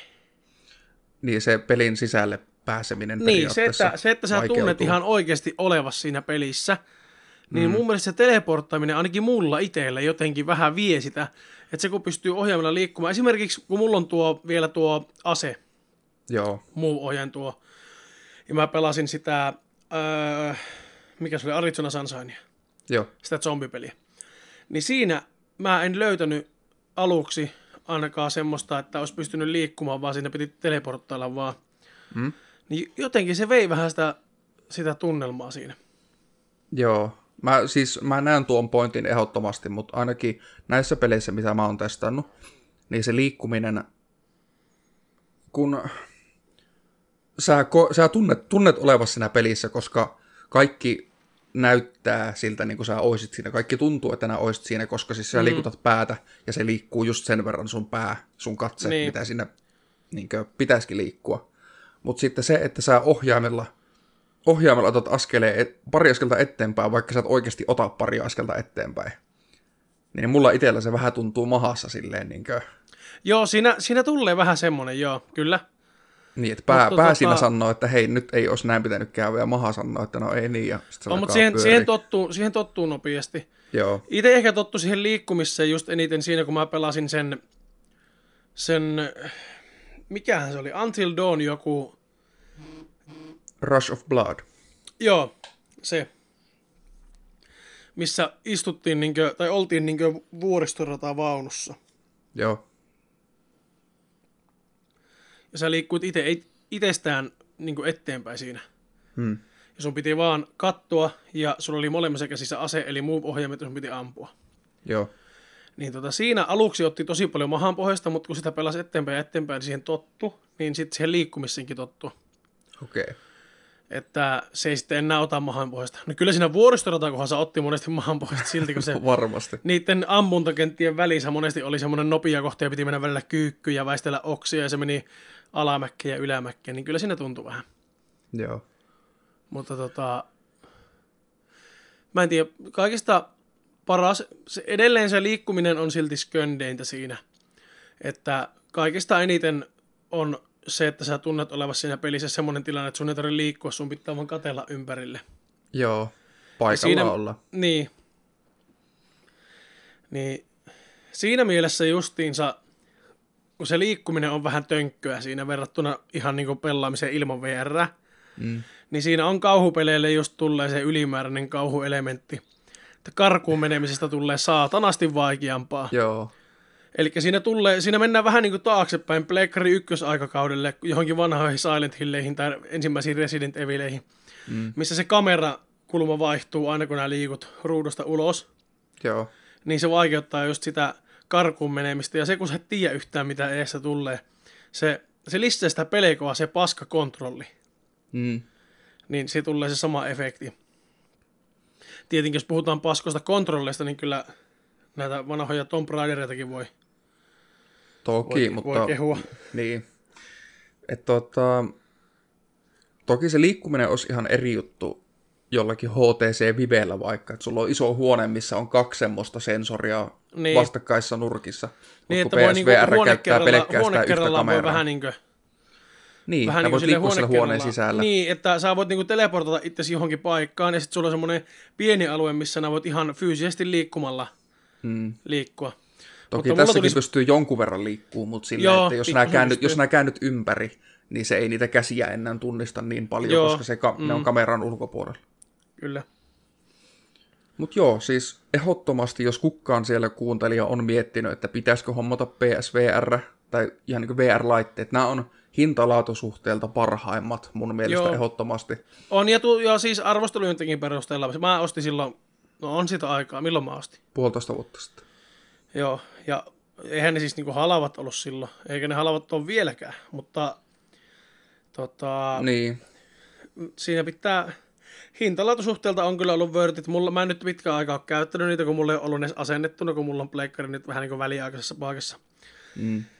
Mutta sitten kun mä saan sen pelihuoneen taas kondikseen, niin mä taas asennan ne ja tota, kyllä mulla tuli käytettyä paljon, varsinkin silloin kun mä olin ostanut ja kaikki kaverit halusivat käydä kokeilemassa ja Mm. kakkaamassa housuun, kun niitä kauhupelejä pelattiin sinne. Kyllä Et mä, suosittelen. joo, kyllä mä kans. No mitä sinä oot puuhailut?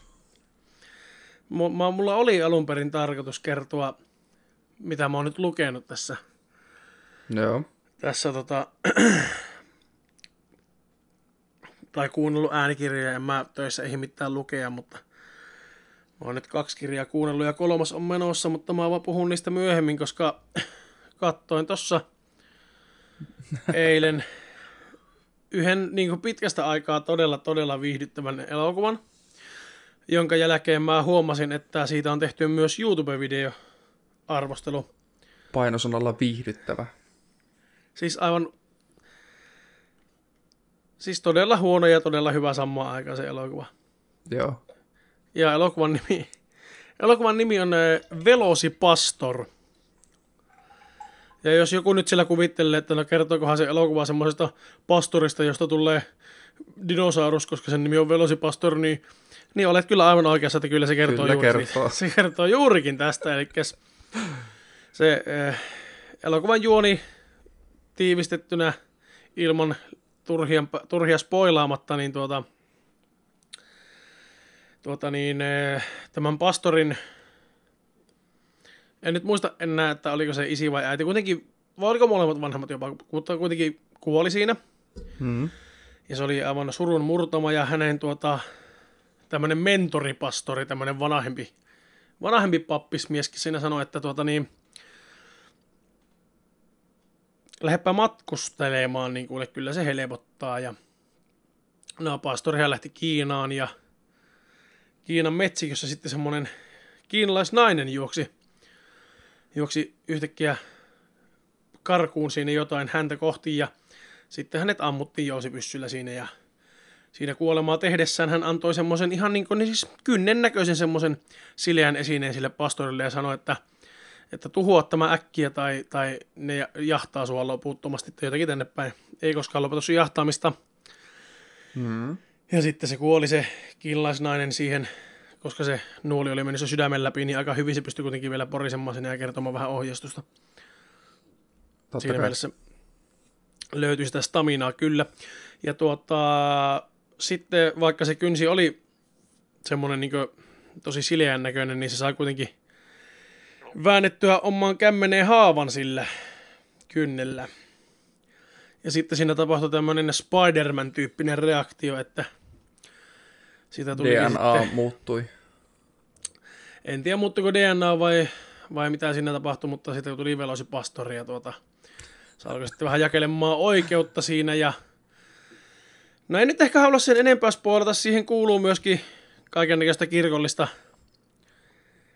kirkollista Herkkua. manaus, manaustyyppistäkin systeemiä ja flashbackia löytyy, kuule, on syvää kuule tarinaa hahmolla ja sitten siinä on myöskin semmonen yksi yksi semmonen eh, ninjojen päällikkö pääpahis, joka Joo. jahtaa tätä porukoinen tätä velosipastoria ja heillä on tietenkin pahat mielessä ja tuota ei, ei lopu actioni tästä raidasta kyllä. Aivan. Että tuota niin. Siis kun mä oon jotenkin tämmönen paskojen elokuvien ystävä. Joo, semmoiset niin huonot elokuvat, että ne on hyviä. Joo, tuo, tuo meni täysin siihen mun, mun siihen, siihen niin se osui just siihen, siihen paskahermoon. kohtaan. Joo, Just siihen mun paskahermoon osui. Että se oli just sitä, mitä mä haluan paskaviihteeltä niin itselle. joo. Ja ensimmäinen kerta pitkästä aikaa, kun mä en puhu mitään kirjoista tässä, niin tota, nyt kun mä suosittelen elokuvaa, niin Amazon Prime, katsoa. ensinnäkin Ei, Amazon ei ole sponsori. Ei, vaan se on kaikista halavin videostriimauspalvelu tällä hetkellä, mitä pystyt hankkimaan kuukausimaksulta. Mitä se on, 5 dollaria? Muistaakseni. Puolet halvempi kuin Netflix. Mutta ei ole sponsori, tämä ei ole mainos. Ei todellakaan, mutta siis jotenkin tuntuu, että Amazon Prime on näiden siis niinku paska-elokuvien tämmönen niinku sammio. Että vittu, se on täynnä. Siellä on helvetin vanhoja B-elokuvia, mitä ne löydä mistään muualta. Mä kat... Joo. Nyt, on pakko, nyt on pakko sanoa toinenkin elokuva. Tuli yhtäkkiä mieleen. No voit mainita, mutta älä pitkään kerro, kun En kerro yhtenä. pitkän, tästä mä en kerro muuta kuin nimen. nimen. Okei. Tämä, on, tämä on vielä vahvempi suositus. Mä katsoin tämän Tatun kanssa yksi krapula aamu. Joo.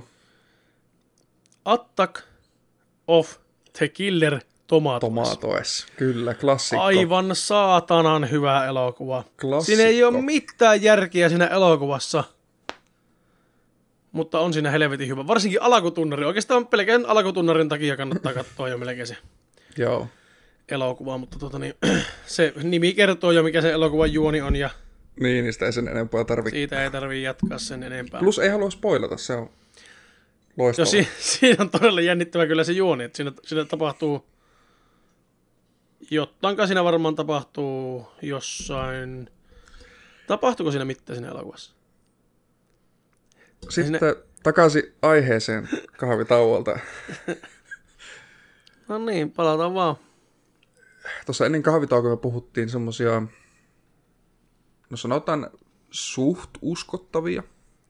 Ja semmoisia niinku yleisempiä, mitä, mitä, mitä kuulee ehkä usea, useammin, mm. että, että tota, porukka oikeasti saattaa puhua näistä ihan, ihan niinku täällä meidänkin korkeus- ja leveyspiireillä. Toki osa näistä seuraavistakin on semmosia, että näistä siis puhutaan ja ilmeisesti jotkut näihin uskookin, ja varmaan siis kaikkiin näihin nyt jotkut uskoo, mutta nämä on vähän semmosia absurdimpia. Niin, ehkä, ehkä vähän, jos mietitään, niin saattaa olla jopa vähän semmoista niin höpö, höpö, Vähän silleen kaukaa haettuja. höpö, höpö linjaakin näissä. Haluatko Sami aloittaa ja saat päättää kyllä ihan itse, mistä aloitat, että tuota... Mä en edes oikeastaan muista, mitä meillä tässä oli muuta kuin, muuta kuin Vuonna, vuonna 1969 ihminen otti ensimmäiset askeleet kuussa, mutta eipä ottanutkaan, vaan se otti ne Hollywood-studiossa. Videolla, jonka ohjasi Stanley Kubrick itse. Se on muuten yksi oma, omista niin Kubrickin lempparileffoista. kyllä. Että NASA, NASA katto 2001 avaruusseikkailun ja ajatteli, että vittu tämä mies osaa näyttää miltä avaruus näyttää, niin palkataanpa se tekee feikkaamaan meille kuulento. Siitä se ajatus sitten lähti. niin. Mutta voi vittu, kun se vaijeri näkyy siinä videolla. Niin ja vittu, kun tu- kuussa ei ole ilmakehää, avaruudessa ei tuule, miksi lippu lepattaa? Joku satana avustajallekin lähti hakemaan kahvia ja unohti takaoven auki, niin studioon tuli pikku vinkka sieltä. Siitä, se on ainut järkevä syy. Jos oikeasti NASA käyttäisi miljoonia tommoseen huijaamiseen, niin eikö ne huomaisi itse, että perkele, kato se lippu alkoi liehumaan siinä. Tai vielä Tuulen, enemmän tuulen sitä, vireen takia. vielä enemmän sitä vitun vaijeria. niin. Siis se... Ja mitä siitä sitten olisi niinku hyödytty? Se on mulla se kysymys. No siis mun Oltiin käsittääkseni, kuussa. niin, mun käsittääkseni motiivi siinä olisi ollut se, että siinä saatiin, siinä olisi saatu huijattua Jenkkien kilpailijat sitten, Neuvostoliitto, käyttäen ihan saatanan iso määrä rahaa siihen, että ne pääsee kuuhun. Niin, mutta eikö ne ole sitten huomannut, että ei täällä mittaa Amerikan lippua ole? Saatana Varmaan. jenkit. Saatana jenkit kusetti meitä. Niin, se olisi ollut semmoinen niin just a prank bro, mutta niin Niin. isommalle tasolle.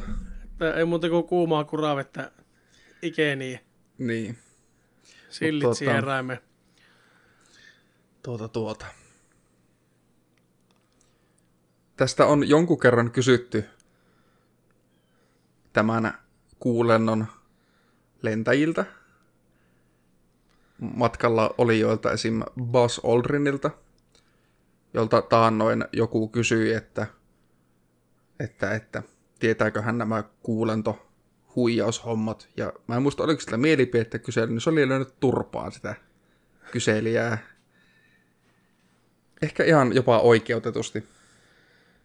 On se vähän silleen, että tota, jos... Siinä kuitenkin ihan täysin niinkö mitätöidään se niiden astronauttien saavutus. Mm, koko ihmiskunnan tämmöinen iso saavutus. Niin. Tietenkin jos siinä oli tarkoituksena olla semmoinen maailmanlaajuinen Just a Prank Bro, ja sitten Niin. tajuttiin vasta jälkeenpäin, että kyllä oli pojat sen verran iso juttu, että ei saatana me voida sanoa, että tämä ei ollutkaan totta. niin tuota, se on ehkä ainut Niin. niin. mahdollisuus, mitä mä mietin, mutta kun ei silloin, En- ei silloin ollut tuommoista pränkkikulttuuria. Nykyään voisi uskoakin sen, että Niin. pränkättiinpä koko maailmaa, saatana. Mutta en jotenkin jaksa. Jos mä en sitä Wire-juttua muista, sillekin on nyt joku ihan oikea selitys, mutta sitten se, että miksi se lippu liehu siellä, vaikka ei ole ilmakehää, niin ei se tuottaa liikeenergiaa ei kuitenkaan niinkö... Niin ei se voi mitätöidä liikeenergiaa. Että jos sä liikutat sitä lipun, lipputankoa, kun sä laitat sitä lippua siihen maahan, niin siinä on liikeenergiaa, mikä tapahtuu. Niin kyllähän se lippu siihen jää sen liikeenergian voimasta liikkumaan. Mm. Ei se nyt viikkoja siellä liehu, mutta kyllä se nyt jonkun aikaa siinä varmasti jonkunnäköistä liikettä aiheutuu. Jep.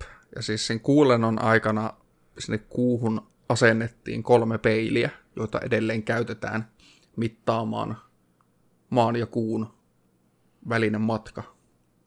Ja niin edelleen on niiden peilien avulla todistettavissa, että kyllä sillä vittu joku on käynyt Niin. asentaa ne sinne. Kaikki nämä kuukivet, mitä on tuotu sieltä, mitkä on rakenteeltaan täysin erilaista, erilaisia mineraaleja, mitä maassa on. Ja, ja kaikki näiden ensimmäisten avaruuslentäjien, jotka kuussa kävi videomateriaali, kuvamateriaali, Niillä oli kamerat niiden puvussakin, niin. Joo, en mä niinku jaksa, tai mulla ei löydy, otapa suomen kieli, Joni, haloo.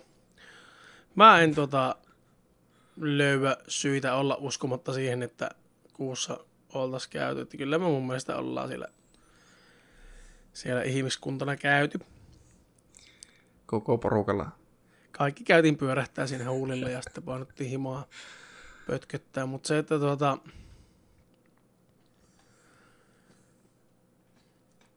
kun mä, en, ja- mä, mä väittäisin, että jos se olisi feikki, Mm, niin se olisi, se olisi paremmin tehty feikki. totta. Ei siellä mitkään liput lepattaisi tai vaijerit näkyisi. Mulla aika paikkaa tutkia, että mikä vittu se vajeri.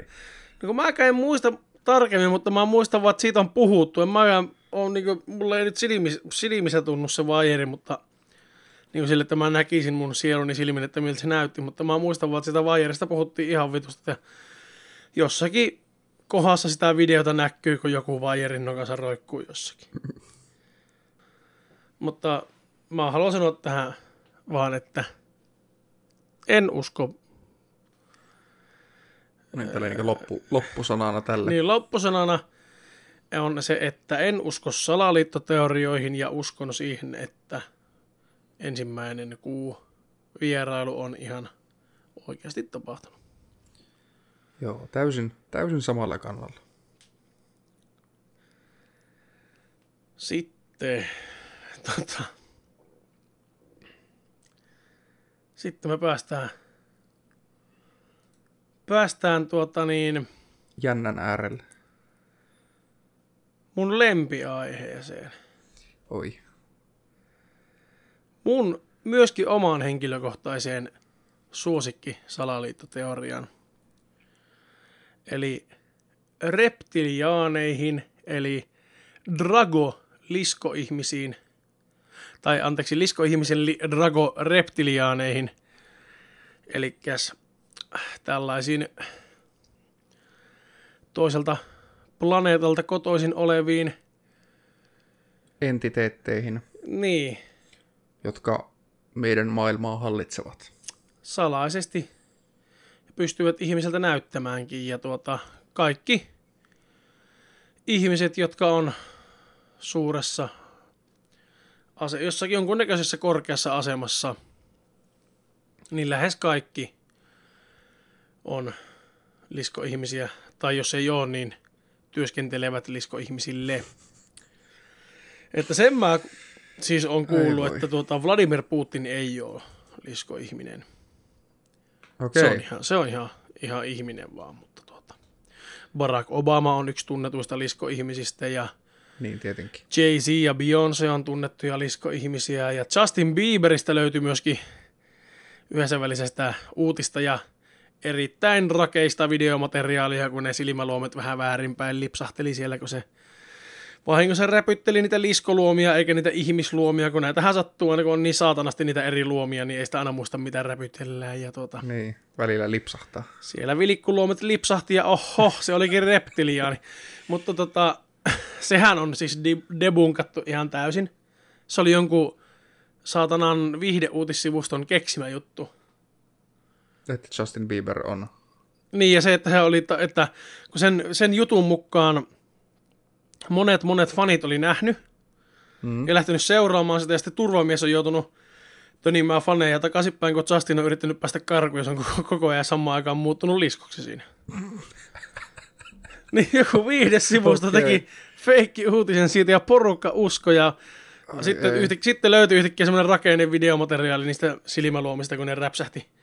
Se oli joltakin keikalta mukaan. Se ei ollut niinku siltä, muistaakseni siltä hetkeltä, kun se, Joo.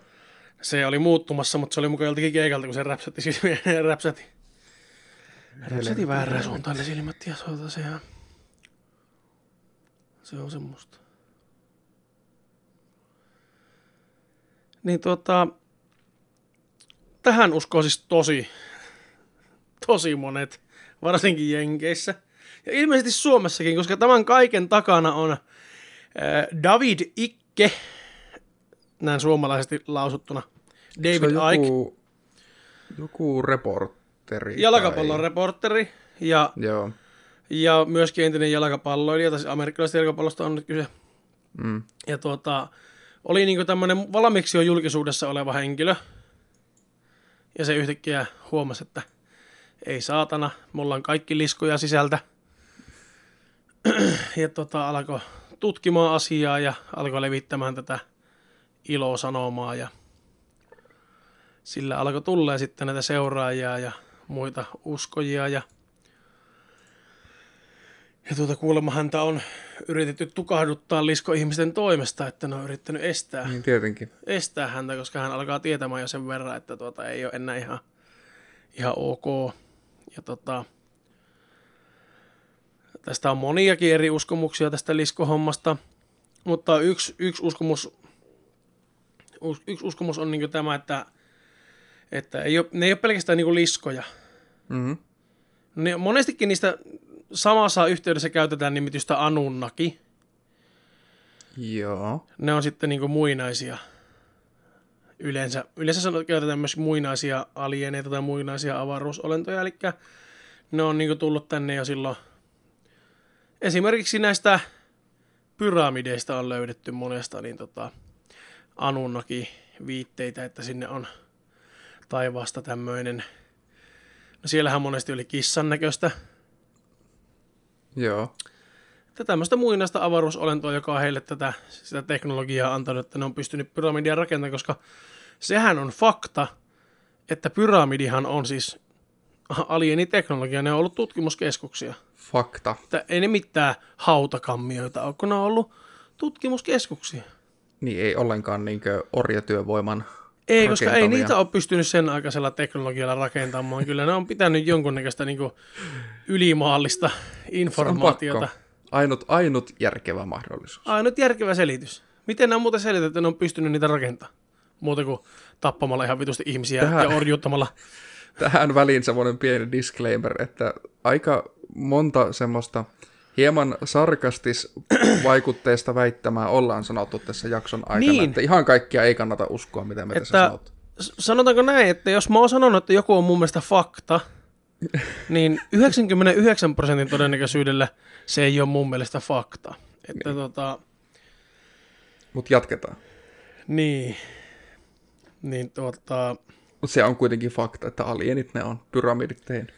se on, se on fakta. Ja nyt Joo. puhutaan sitä yhdestä prosentista. No niin, no niin, jatkuu. Ja, tota, ja ne on siitä asti ollut täällä meidän keskuudessa. Ja tuota, yksi teoria,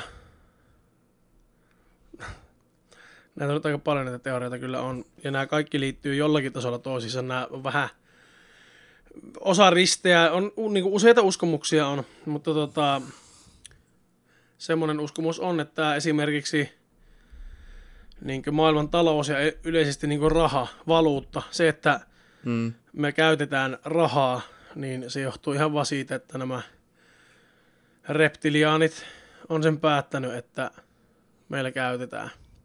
Totta kai. Että se estää aika voimakkaasti meidän sivilisaation etenemisen, koska raha hallitsee kaikkea. Että tota, tämmöisissä kehittyneimmissä sivilisaatioissa, noissa muilla planeetoilla, niin tuota, siellä ei mitään rahaa käytetty miljoonia vuosia. Ja tota, Aivan, joo. siellä on aika paljon edistyneempää tämä teknologia, että meilläkin olisi hyvä päästä, mutta kun ne liskoihmiset ei päästä. Että, tota, Sillä ei voi mitään. No ei tällä hetkellä ei pysty, kato, kun tota niin, kaikki maailman päättäjät on allekirjoittanut kato sopimuksen näiden, tämän niin sanotun galaktisen federaation kanssa. Nyt tulee jo Star Wars läppääsekaan. Siis kaikkien näiden muiden Anunnakien ja muiden näiden muiden sivilisaatioiden kanssa, niin on allekirjoitettu nämä sopimukset ja ne nyt vähän niin kuin meitä hallitsee, mutta ilmeisesti sopimukset ei kuitenkaan loputtomin kestä, niin sitä ei tiedä. Niin. Jossakin vaiheessa saattaa olla, että meilläkään ei rahasta tarvi enää välittää ja voi ruveta pikkuhiljaa kehittymään niin kehittämään meidän teknologiaa ja tietoisuutta ja omaa itseämme. Niin, koska nehän ei, nehän ei ole siis ollenkaan kehittynyt tässä viimeisen. Ei, siis ne, ne on ottanut semmoisia mitättömiä, siis jos puhutaan askelista, niin me ollaan otettu niinku puolikas askel vasta tässä. Ihan vaan siis sen takia, että reptiliaanit meitä estää tässä ja pitää meillä tätä rahaa tämmöisenä orjuuttavana tekijänä. Aivan. Ja myöskin, myöskin ne estävät meiltä paljon teknologista kehittymistä, että hän estää, että ei saa käyttää niin tälleen esimerkiksi tämä teleporttaaminen, jokahan siis on ollut jo siitä toisesta maailmansodasta asti meillä ihan tiedossa, mutta kun ei saa käyttää sitä, kun he estävät Aivan. sitä. Niin tota. No voi vittu. Mietipä, mietipä tuota työmatkaliikennettäkin, että kuinka paljon näpäkämpi se olisi, kun kaikki vaan teleporttaisi töihin. ja Niin. Se on siinä. Että Saatanan lisko ihmiset, voitteko mennä takaisin kotia? Paitsi, että me ei voi päästää niitä kotiin. Se on, nyt, se on myös yksi Miksi? iso ongelma. No. Koska me tavallaan, ne hallitsee meitä, mutta tavallaan ihmiset, eli me, niin me vähän niin kuin ollaan vangittu ne tänne maapallolle. Explain. No katsoppa, kun jos me päästetään ne täältä pois, niin nehän hakkee niiden kaverit tänne ja Aa, se on, se on naps kukkuu ja ei ole yhtään ihmistä ennen. Ai että. Tai siis on, Me- mutta ihan siis Melkoinen, orjuutettuna. melkoinen dilemma kyllä. Ollaan siis orjuutettuina ja muiden e- eliömuotojen varaa osina sitten siinä vaiheessa, että ihan täysin karjaa niin sanotusti. Niin tuota, Jos nyt, tuota, väh- vähän puun ja kuoren välissä tässä ollaan. jos nyt tämmöinen pikainen tiivistys tai loppusana, lisku ihmiset kyllä vai ei? Kyllä. Haluatko, haluatko sanoa uudestaan? Kyllä. Haluatko nämä suututtaa liskoihmiset? Kyllä mulla on, niin, mulla on niin vahva ei, että ei ole ikinä ollut vahvempaa eitä. No nyt kyllä puhut paskat. Tämä on ainut niin järkevä selitys tähän, niin, että miksi meillä on esimerkiksi rahaa. Koska onko koskaan kysynyt, että miksi me käytetään rahaa? Miksi ei kaikki voi tehdä, ihan historiallisia miksi kaikki voi tehdä kevyttä työtä yhteiskunnan hyväksi ja sitten kaikilla olisi kaikkea? Niin, nää, Ei nää luokkaerotuksia tämmöistä tai muuta. kommunistista ajattelutapaa. No en mä tiedä kommunistista, ei mun mielestä kenenkään tarvitsisi olla ylempänä, vaan kaikki vaan hoitaisi niinku yhteiskunnan hyväksi asioita. Ja kaikki saisi sen hyväksi niinku kaikki hyvikkeet, mitä ihminen tarvii. Tai, tai e, oot, olit sitten ihminen tai reptiliaani. Lisko. niin, niin. Ei nyt sorrata tietenkään. Ei tietenkään, ei. Niin. Mitäs meillä oli seuraavaksi? No meillähän oli, haluatko nää esitellä meille tuon synkän keskiajan? Niin, eli Nyt siis tulee nimittäin taas tämä on meille molemmille semmoinen hyvin uusi. Että Joo. kaikista muusta näistä me on jonkun verran tiedetty. Siis mua harmittaa, että mä en tiennyt tästä mitään, koska mä oon nyt ihan fani. Siis joo, itsekin. Keskiaika ilmeisesti määritellään yleensä, että se on vuosien 614-911 jälkeen ajanlaskun alun väli. Ah, se on, niin, ah, se on ihan vuosi, vuosi, vuositasolla määritelty. Mä luulen, että se on no, niinku Ilmeisesti vuosikymmen tasolla, mutta jos se on, joo, en, en ole tutustunut asiaan, kun en ole tiennyt tästä salaliitosta, niin mulla ei ollut mitään niinku tämmöistä motivaatiota ottaa selvää keskiajan. No okei, täällä lukee, että siis se on ilmeisesti pitempi, että se on karkeasti 500-luvun alusta 1400-luvulle asti. Eli tämä ajanjakso, mistä me nyt puhutaan, on niin vajaa puolet siitä Keskiajasta. keskiajasta. Niin. Se, miksi me nyt puhutaan, puhutaan keskiajasta, on tällainen salaliitto, joka on saksalaisen tutkijan Herbert Illigin vähän tämmöinen nimittämä ajanjakso vuosiin 614-911, jota ei ole ollut olemassa. Mä olin just kysymässä että oliko sitä olemassa sitä keskiaikaa? Niin, ainakaan. Ilmeisesti tuota 300 vuoden ajanjaksoa ei ole ollut Herbertin mukaan, että tuota, Voi Herbertti, mitä on tutkinut. Et siis niinkö, sitä kutsutaan myös aaveaikahypoteesiksi. Että sen mukaan tuota, ajanlaskussa olisi 300 vuoden virhe. Herbertin mielestä. Niin. Ja muistakaa tämä, että todennäköisesti mä tuun käyttämään aika paljon tässä sanoja Herbertin mielestä. Koska Mutta se johtuu ihan vaan siitä, koska, koska Kyllä te kuulette sitten. tosi iso osa tästä on ihan Herbertin mielipide vaan. Että tota, Niin. Että niinku perustoja, perusteina hän on käyttänyt muun muassa, että kun vuonna 1582 silloinen Paavi Gregorius III ö, otti käytäntöön semmoisen kalenteriuudistuksen, jossa tuli tämmöinen kymmenen päivän korjaus, niin Herbert, Herbertin mielestä se oli kolme päivää liian lyhyt. koska Herbert oli sitä mieltä.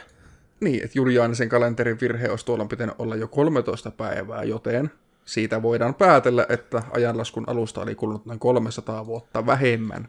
Herbert on tehnyt matemaattisia kaavoja ja on sitä mieltä, että 300 vuotta ei ole olemassa. Niin, eli me ollaan siis 1700-luvulla niin oikeasti tässä menossa tällä hetkellä. Se voisi muuten myös selittää osittain tuota edellistä, että minkä takia me ollaan tässä teknologiassa niin hittaasti Niin. edistytty. Niin, Kun me ollaan vasta 1700 niin. Te kuunnelkaapa reptilianit siinä ja miettikää, että ollaanko me nyt sitten niin jäljessä vai ei. Jep.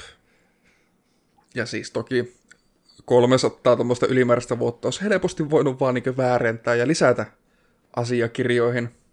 Herbertin mielestä. että varsinkin niin 900- ja 1200-luvun välisenä aikana suuri osa vanhoista dokumenteista tuhottiin pyyhkimällä ne puhtaaksi uusia käyttöä varten. Herbertin mielestä.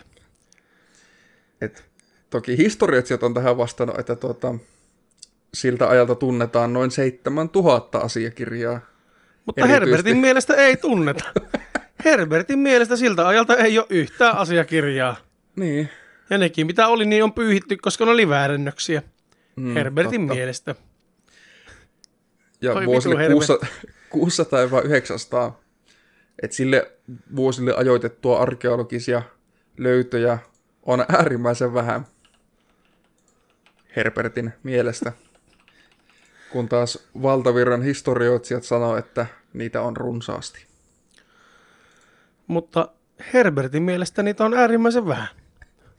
Niin. Että siinä voit sitten päätellä, että haluatko nämä uskoa tutkijoita vai haluatko nämä uskoa Herbertin mielipidettä. Että, että jos joku väittää, että no mutta kun meillä on täällä museossa, niin kun käytännössä on museo täynnä keskiajalla löytyneitä esineitä, niin Herbertin mielestä niitä ei ole löydetty keskiajalta, koska ei sitä ole ollut olemassa. Oi voi. Voi Herbert. Mutta mieti kuinka... Mietipä sitä, että yksi saksalainen jätkä on ollut sitä mieltä. Ja siitä on tullut maailmanlaajuinen salaliittoteoria. Niin, en tiedä sitten niin kuinka paljon ihmisiä tämmöisen uskoo. Toivon, että ei hirveästi. Niin. Toivon ainakin, ettei mitkään niin hirveän korkeassa asemassa tai varsinkaan, varsinkaan missään niin opetus- tai koulutusasemassa mm-hmm. olevat ihmiset. Koska tuota, siinä saadaan sitten virheellistä infoa kyllä liikuteltua ja voimakkaasti. Mutta Oi voi. jos tiivistelmänä, niin mitä mieltä Sami on tästä keskiajasta, että oliko sitä sun mielestä olemassa? Joo, kyllä se oli olemassa. Kyllä nyt tää Herbertti oli... Herbertti he- veti hatusta tämä. Mä oon sitä mieltä, että Herberttiä ei ole olemassa. No periaatteessa siis Herbert, Herbert Illigiä ei ole, kun sen nimi oli näköjään Heribert Illig. Heribert! Joo, Ei semmoista nimeä ole mun mielestä ole olemassa. sehän, sehän, sehän muuttaa kaiken. Ei mun mielestä Heribert ei ole oikea nimi edes. Niin, Mut Se on vaan minun mielipide ja se toinen oli Heribertin mielipide ja näin. Nakkaapa vielä se Paul McCartney siihen, kun mä en tiennyt siitäkään mitään, niin mä voin sitten viimeistellä tuon. Onko sulla Okei. vielä useampi? voidaan tehdä, tehdä sin, silleen, mä ajattelin, että olisi heitetty se ajankohtainen eka, mutta se voi olla hyvinkin viimeinen. Niin, mutta jos se on viimeinen, niin nakkaa vielä se Paul McCartney. Oh, Niin, seuraava, seuraava meidän aiheemme on, et o- oot varmaan kuullut semmoista bändistä kuin Beatles. Joo, on joskus ehkä jotakin kuullut, mutta en sille hirveä, hirveästi. Nimi, tiedä. nimi on tuttu. Joo, tuttu on, että jossakin H&M vissiin oli joskus. Eikö se ole tuo Rolling Stonesin joku kaveri? Samo, samoja ihmisiä Samoja kavereita, niin, mutta eikö ne samoja tyyppejä kaikki? Niin. Et se oli tuota,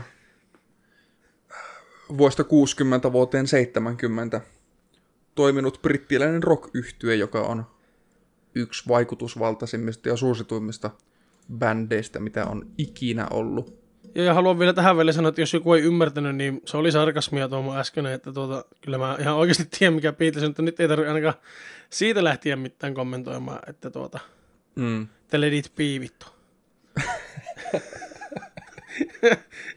Siinäpä vasta vitsi. Niin. Mutta tunnetusti Beatlesin nämä tunnetuimmat neljä jäsentä oli John Lennon, Paul McCartney, George Harrison ja Ringo Starr, joista edelleen elossa on Paul McCartney ja Ringo Starr. Vai onko? Vai onko Paul McCartney? Niin. Eli tämä, tämä salaliittoteoria tunnetaan nimellä Paul is dead, eli Paul on kuollut. Tää on ehkä, tää on ehkä tyhmi. Tämä on siis naurettavimpia. Väitetään, että vuonna 1966 Paul McCartney olisi kuollut, ja ne olisi korvannut sen kaksoisolennolla, joka näyttää täysin identtisesti samalta, kuulostaa identtisesti samalta, osaa laulaa ja soittaa yhtä hyvin ja osaa tehdä yhtä hyvin biisi. Koska ei mikään ole niin helppo kuin löytää semmonen kaksoisolento. Ennen kuin kukaan huomaa, että niin siis niin Se on nimenomaan kuollut. jollakin tuntien varoajalla. jep, Siis tämän, tämän tota salaliittoteorian mukaan, niin tiesikö edes bändi sitä? no ilmeisesti siis ne olisi ne ois just niinkö etsineet sen. Aa, että ne on, vaikka ne on, että ne on hyviä muusikoita, mm. hyviä tekemään biisejä, ja ne on aivan saatana hyviä salapoliiseja. Jep. Ja siis tota, Mitä vittua? kaikista, kaikista paras on, että tästähän on tietenkin asiaan uskojien mukaan todisteita, joita on piilotettu vihjeinä levyn kansiin ja kappaleisiin. Koska aina kun joku on salaista tietoa, mitä kukaan ei saa tehdä, niin, niin se tehdään vinkkejä ja salaisuuksia, että voidaan seurata niitä vihjeitä ja tällainen niin Da Vinci-koodi kautta muuta National Treasure-tyyppisesti ratkaista sitä vihjettä ja sitten saada selville se salaisuus, mitä kukaan ei saa tietää. Mm-hmm. Koska salaisuudet toimii niin. Joo, itselläkin aina jos on jotain salaista, niin mä hirveästi niin vihjailen siitä mun salaisuudesta ihmisille. Että Mä, mä joku maalaan saattaisi tietää. maalauksen ja sitten UV-maalilla maalaan sinne vihjeen koordinaatit paikkaan, mihin mä piilotan koordinaatit seuraavan paikkaan, mihin mä piilotan shakkilaudan. Ja sitten jos sä katsot, että missä asemassa siellä on ne kaikki shakkinappulat, niin sä saat koordinaatit mun kotiin, missä mä voin kertoa sulle sitten sen salaisuuden. Niin, että se viimeinen osa on sitä vain kirjaimellisesti sinä kertomassa sen salaisuuden. Niin. Okei. mun kotona. Ja kaikki lähtee Mut... meidän etupihalta, että sinne jos, jos et, jos et sitä oven. ensimmäistä vinkkiä hoksaa ennen kuin pimpottanut, niin ei tarvi lähteä reissuun ollenkaan. Aivan. No, mutta Paul is dead kuulemma sanovat. Tunnetuin varmaan tämmöinen vihje löytyy niiden tunnetuimmasta levyyn kannesta Abbey Roadista, missä ne kävelee sen suojatien yli. Ja jos joku siellä miettii, että no mikäs vitun vihje siinä on, niin sehän on tietysti bändin jäsenten vaatetus. Totta kai. Sitähän Koska- minäkin heti ensimmäisenä mietin. Siinä kuvassa etumaisena kävelee John Lennon. Ja John Lennonilla on päällä valkoinen puku, joka viittaa ihan ilmiselvästi siihen, että hän on pukeutunut papiksi. Totta, totta kai, koska papeilla on tunnetusti valkoinen puku. Niin. Nyt Sen vittu takana- ikinä en ole nähnyt pappia, jolla on valkoinen puku. Niillä on välillä valkoinen se, saatana, mikä, miksi sitä sanotaan sitä kaapua? Se kaapu, joku mikä ikinä onkaan. Toki voi olla, että jossain kirkoissa jossain maissa voi ollakin, mutta Suomessa ei Niin, niinkään. mutta olisi se voinut pukeutua vaikka johonkin satana keltamusta leopardikuvioiseen mekko ja satana knallia. Kyllä jossakin kirkossa voi semmonenkin pappi olla. Totta. Sitten seuraavaksi perässä kävelee Ringo Starr, jolla on hyvin normaalin näköinen musta puku. Ja tästä Se on ihmiset sanoivat, pappi. ei ne kaikki pappeja ole. Ai se ei ollut pappi. Ei, vaan se olisi ilmeisesti tuota, ruumisauton kuljettaja. Totta kai, koska ei kellään mulla ikinä on mustaa pukua kuin ruumisauton kuljettajalla. Sitten kolmantena perässä kävelee Paul McCartney. Väitetysti Se on Paul alasti, McCartney. koska ruumiit on aina alasti. Se on ilman kenkiä, Ah, koska ilmeisesti monesti arkkuun laitetaan ruumis ilman kenkiä. Näin minä en, tästä minulla ei ole minkäänlaista varmuutta, mutta tuota, näin Joo, he ei- sanovat. ei minkäännäköisiä niinku ruumiskenkätilastoja en ole kyllä lukenut, mutta tuota, Niin. Perimmäisenä kävelee sitten bändin viimeinen jäsen, neljäs Beatle, George Harrison, päällään farkkutakki ja farkut. Ja hän on ilmeisesti pukeutunut, kuten kaikki hautausurakoitsijat ja, ja Denim. haudan kaivajat, eli denimiin. koska et sä voi olla hauan kaveri, jos sulle on varmarihousuja jalassa. Niin. Oi voi. Tarviiko kysyä, että uskokko, niin ei. Ei, eihän se ole siis vielä loppunut. Se on ensimmäinen vihje ja sä nyt jo alat niinkä johtopäätöksiä tekee. Mä Ethän sä voi... No, Herranen en mä nyt aika. että kuinka laajasti pystyy tämmöisestäkin... No kyllä sitä vissiin pystyy. Kyllä, siis äärimmäisen laajasti. Vai Se oli vasta semmoinen niin levyn kansi vihje. Entä nämä kappaleen vihjeet sitten? Niitä oli vasta intro. Niin, tää on vasta niinkö... Se on eri asia, että ne näyttää sulle sen. Eikö se ole vielä varmempi, että ne kertoo sulle sen? No totta kai. kappaleessa Strawberry Fields Forever, joka on ö, vuodelta 67. The Beatlesin ö, single, joka Ja yksi parhaista biiseistä mielestäni. se on siis tosi hyvä biisi. Ne soitetaan tuolla Mellotron-nimisellä soittimella, mitä ei ole enää aikoihin käytetty. Se on semmoinen periaatteessa niin syntikka, mm. mutta se livenä sämplää semmosesta rullasta sitä ääntä. Et se on ihan vitun siisti. Mutta Joo, ei ole, ei ole enää tarvetta semmoiselle, kun aika paljon saa niin, ihan muutenkin. niin muutenkin sämplättyä ilman, että tarvii pyöritellä rullaa, mutta siistiä Mutta halua, haluaisin ehdottomasti siis Ois siisti, semmoista. niin testata, että miten semmoisella pystyy pimphauttaa. Ja tuota, ilmeisesti sillä Strawberry Fields Foreverilla on myös maailman ensimmäinen musiikkivideo. Mutta ei, se, tämä nyt ei liity vihje siihen musiikkivideoon, vaan itse kappaleeseen.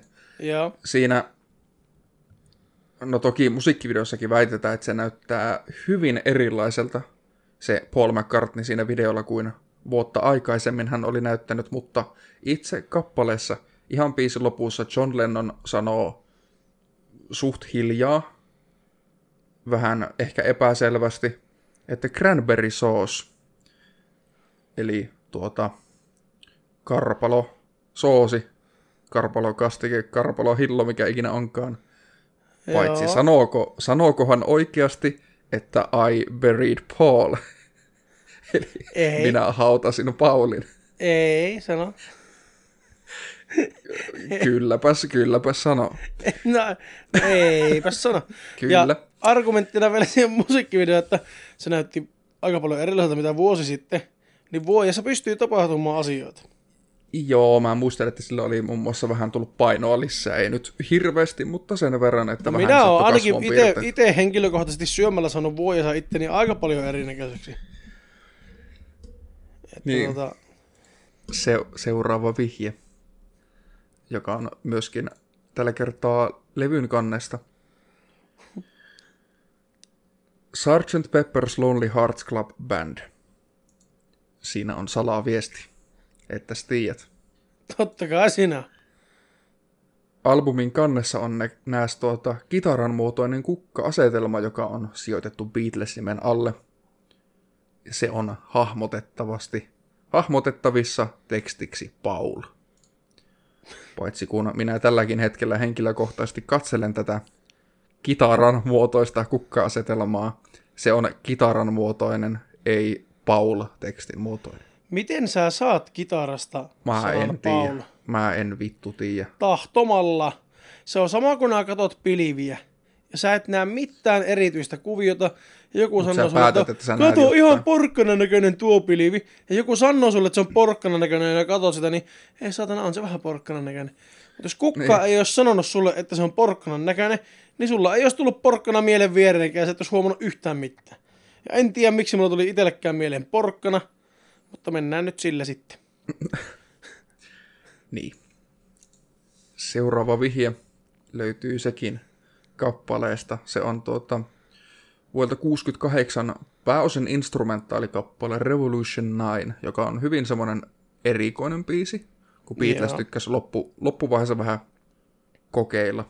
Siinä muuten löytyy tuota pieni pätkä Sibeliuksen seitsemättä sinfoniaa väärinpäin soitettuna sitä biisistä. Ui ui. Eli Suomi mainittu. Torilla Mutta- tavataan. Revolution 9-kappaleessa on toistettu puheääni, joka sanoo vaan number nine, number nine, number nine, uudestaan ja uudestaan. Joo. Tämän, jos soittaa takaperin, se sanoo ihan selvästi Turn me on, dead man. Mitä Eli... sanoo? Turn me on, dead man, eli kiihota minua kuollut mies, joka on ilmiselvä viittaus siihen, että Paul McCartney on kuollut. Ensinnäkin, miten sä saat kahdesta sanasta viisi sanaa, kun sä käännät sen väärinpäin? Mä en, mä en osaa sanoa. Ja toiseksi, niin Magic. vaikka se, vaikka se kuulostaisikin väärinpäin siltä, niin miten helvetissä se tarkoittaa sitä, että Paul McCartney on kuollut? Mit, Mitä muuta se voisi tarkoittaa, Joni? Ihan mitä vaan muuta. Aija. Sitä, että joku niistä osallaan nekrofiili, sitä se voisi tarkoittaa. Niin, jos ne osta halleen sen sinne piilottanut. Niin. Ja jos se on vaan sattumalta sinne tullut, niin sitten se ei tarkoita mitään. Se, että ei mulla Niin. ekana tuostakaan tule siltikään mieleen, että se Paul McCartney on kuollut. Voi kuule. Lisää faktoideja sinulle, joka vieläkin olet epäuskoinen tällaista faktoidista. Sinä, joka raukka ilman faktoidia Niin. kuljet täällä. No niin. Kuule tässä samassa Sgt. Pepper's Lonely Hearts Club-bändin levyn kannessa, jossa bändin jäsenet seisoo vierekkäin. Paul McCartney, tämä muka Paul McCartney, on hieman pidempi kuin John Lennon, vaikka aikaisemmissa kuvissa on ollut sama mittasi. Se on pakko olla eri, eri Paul. Eri Paul. Ihan Paul ei mitenkään voi liittyä mitenkään kuvan muokkaukseen tai valokuvan ottohetkeen tai kengän pohjien paksuuteen, koska silloin oli tapana kuitenkin pitää miehellekin korkokenkiä. Semmoisia niin paksu, satanan paksupohjaisia, missä on bootsissa se korko, ei semmosia niin korkkareita, vaan semmosia, kyllä nää tiedät. Niin, ja tuota... Minäpä näytän sinulle kuvan tästä Sgt. Pepper's Lonely Hearts Club Bandin albumista. Oot varmasti siis nähnyt, mutta tuota... Heillä nyt Joo. muutenkin on vähän, vähän erilaiset vaatteet tuossa. Niin, ja kun se kuva ei kuitenkaan ole silleen otettu välttämättä silleen, että kaikki seisoo just samalla tasalla. Näinpä. Niin siitä ei ihan oikeasti tuommoisesta levyn kannesta. Käykää kaikki katsomassa, jos haluatte. Sgt. Pepper's. Lonely Hearts Club Band. Mutta... Siis mä en Sa- vittu sa- saa Paulia tuosta kitarasta, en saatana tekemälläkään. Ei- ei jos yrittää mitenkään. miettiä, niin ainut mitä voi miettiä, niin tuo yksi kohta on vähän niin kuin uu. Hyvin vähän. Tuo keskimmäinen tuossa allalla. Niin, mutta hyvin, hyvin vähän. On, ja muut ei ole lähelläkään, niin mitä vittua? Mutta kuulepas, Aa, Jonisen, ei, eikä siinä vielä kaikki. samalla, samaisella levyllä on kappale She's Leaving Home, joka on siis semmoinen ehkä vähän surullinen biisi. No Se on totta kai se on, jos tytö- se kertoo Paul McCartneyn kuolemasta, niin ei Tarina tytöstä, tarina tytöstä, joka karkaa sen kotoa. Kappaleen Joo. ensimmäisessä säkeistössä luetaan sanat Wednesday morning at five o'clock, keskiviikkoaamuna kello viideltä, mikä on selvä viittaus Paul Paulin- McCartneyn kuolin aikaa. ma- mahdolliseen kuolin aikaan. Ei se voi Kyllä. mitään muuta, mu- mitään muuta tarkoittaa. Ei, ihan sama minkä päivän tai kelloajan ne heittää, niin sehän on pakko liittyä siihen. Varsinkin jos siinä levyn kannessa on liian pitkä Pauli ja niin. Paul lukee vielä kukka-asetelmana, niin sehän on ihan selvä, selvä meininki. Ja siis näitä on. Näitä on ihan helvetisti. Melkein joka vitun Beatlesin levyn kannesta, joka biisistä. Kaikista nämä löyvät jotain. Jotka, Kun nämä jokainen löydät edellistä... jotain, jos sä haluat Niin, löytää. jokainen on edellistä hullumpi. Ja naurettavampi. On niin nuo oli jo nyt jo niin ihan siis absurdeja, ei noissa ollut oikeasti mitään, mutta jos sä vaan haluat löytää sen yhteyden, niin kyllä sä saat sen sieltä oman päähän istutettua, mutta mun päähän sitä ei kyllä nyt saatu istutettua Juu, tässä ei. vaiheessa. Että, Juu, tuota, ei. että ollaanko me nyt päästy siihen lopputulosvaiheeseen? Joo, kyllä. Ja No ei, mitä- ei on vastaus. Joo, mä ei tähän tarvi, eipä varmaan tarvi Vahva ei. Joo, ei, ei mielen vierenkään tulisi uskoa tuosta mitään. Tota, meillä on viimeisenä salaliittoteoriana Suhteellisen ajankohtainen. Hyvinkin ajalli, ajan, ajalli, ah, Hyvinkin ajalli. hyvinkin ajankohtainen tuota, salaliittoteoria, tai salaliittoteorioita useampiakin. Mutta ne liittyy samaan, samaan Ne aiheeseen. kaikki niin liittyy on nyt yhdessä. hyvinkin ajankohtaisen aiheeseen, ja tämä aihe on koronavirus. Ja me voidaan nyt aloittaa sillä, että palataan vähän tuohon mun edelliseen aiheeseen, eli lisko-ihmisiin, koska yksi salaliittoteoria on se, että lisko-ihmiset on aiheuttanut koronaviruksen. Sitten ne on. se on hyvin uskottava. Ei tällä mitään perusteluta ole, mutta niin ne uskoo jotkut. Ja sitten toinen uskomus on se, että palataan nyt siihen 9-11-keissiin, missä oli vähän antisemitismiä, niin täälläkin myöskin on sitä mieltä porukka, että korona on maailmanlaajuinen juutalaisten salaliitto. Tuo on niin semmoinen, että niinku, jos ei ole mitään Niin, muuta Kun sanottavaa. ei keksi mitään muuta. Ja tuota, nämä peruslaboratoriohommat ja korona saapui maahan meteoriitin mukana. Tai se, että Kiinan tai Yhdysvaltojen biologinen ase. Tai se, että Simpsonit on ennustanut jo koronan, että miten oli niin vaikea. Va, miten voi olla niin vaikea estää korona, kun Simpsonit on ennustanut se jo kauan kauan sitten. Mutta tärkeintähän nyt on muistaa se, että korona on kiinalaisessa laboratoriossa valmistettu aseeksi palvelemaan pakkorokottavan miljonäärin Bill Gatesin juonia. Tietenkin. Enpä Koska, muuta epäillytkään. koska tuota, tällä koronalla me saamme aikaiseksi pakkorokotuskampanjan ja ihmiset eivät voi enää olla rokotusvastaisia ja joutuvat siis raskasmetalleja tykittämään rakkaiden läheistensä ja jopa omiin suoniin, mikä on monesti paljon vaarallisempaa kuin se itse sairaus. Kysykää vaikka rokottamattomilta. Ja tuota, täytyy muistaa myös se, että tuota, jos sulla sattuu olemaan itsellä tuota niin 5G-puhelin ja asut 5G-verkon lähellä, niin se 5G-säteily altistaa sua Niin, huomattavasti. sano, sanotaan näin, että jos sulla on 5G-puhelin, asut 5G-alueen sisällä niin. ja saat koronavirustartunnan, niin tuota, Voit ihan itse miettiä, yh- että mistä niin. se johtuu. ihan Että voit tota, päätellä, että kannattiko. 5G-säteily altistaa var, varmemmin, varmimmin. Siis virukselle altistuu varmimmin, jos aivot ovat joutuneet olemaan 5G-säteilyn kohteen. Helveti, helveti, helveti. Ja kaikki nämä rokotuskampanjat on myös altistanut kaikki ihmiset tälle taudille, että jos oot influenssarokotusta ottanut, niin tuota, koronahan sulle kohta pamahtaa ja se on varma. Ja tiedätkö, tiedätkö mikä tässä... Tiedätkö mikä tässä uutisessa on aika surullista?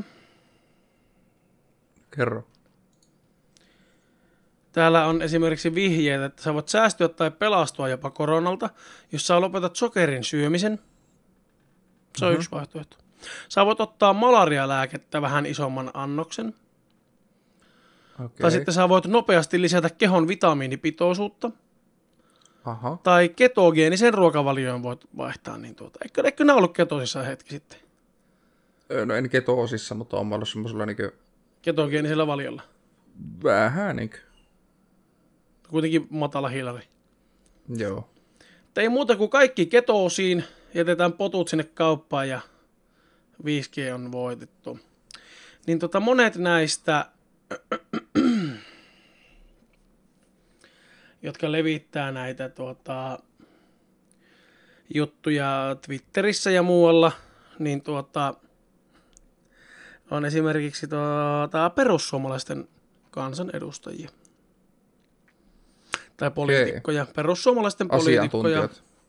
On, ne on esimerkiksi jakanut jotakin Paul Greg Robertsin tietoja, hyvää tietoa koronasta siinä ja sitten joku on laittanut, että jos Bill Gates tukee sitä, se ei aja mitään muuta kuin rokoteteollisuuden asiaa. Suurin osa koronakuolemista johtuu aiemmista rokotteista, jotka myrkyttäneet sairaat ihmiset yhä lisää. Aivan. Mistä Ja muustakaan? Ja myöskin sitten se yksi, yksi on, kaveri on laittanut semmoisen että, ää, päivityksen, että tässä videossa todistavat eräät maailman parhaimmista virologeista ja asiantuntijoista koronaviruksen olevan manipuloitu ja kotoisin laboratoriosta. Mikä on debunkattu jo kauan kauan aikaa sitten. Korkealaatuinen tuore dokumenttielokuva Koronavirus alkuperäistä sisältää runsaasti suoria sitaatteja arvostetuimmista tiedejulkaisuista sekä tiedemiesten haastatteluita. Suuri yleisö ei ole tietoinen siitä, mitä dokumentti paljastaa. COVID-19 on todennäköisesti ihmisen manipuloima ja vahvat perusteet sille on dokumentissa. Suomeksi tekstitetty versio on tulossa. Sitä Joo. odotellessa. Dokumentissa käy selvästi ilmi, että koronavirus on laboratoriossa ihmisen tekemä ja manipuloima virus. Dokumentti tuo todisteet siitä, että se olisi kiinalaisten tekemä, joka voi olla tottakin, mutta minun mielestäni sen on voinut tehdä joku muukin ja lavastaa kiinalaiset syyllisiksi. Oli syypää kuka tahansa, niin virus on ihmisen tekemä, jonka videodokumentti todistaa todella selkeästi.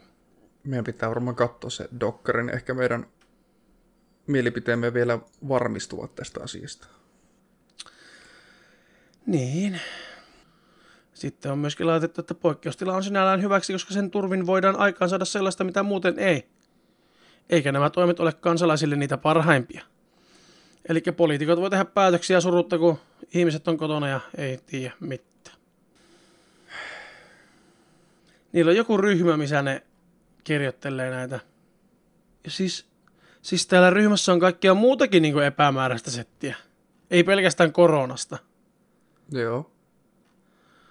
Esimerkiksi jotakin on kirjoitettu tänne, että Lähi-idässä elää rähinärotuista geneettistä perua, vaikea sopeutua kotijärjestiin, vaikea sopeutua vapauteen, vaikea kaiken kaikkiaan, mitä elämiseen tulee. Tappamiseen sopivia, säilytysaitojen taka- takana tarkasti vartioitu. Mhm. Noin.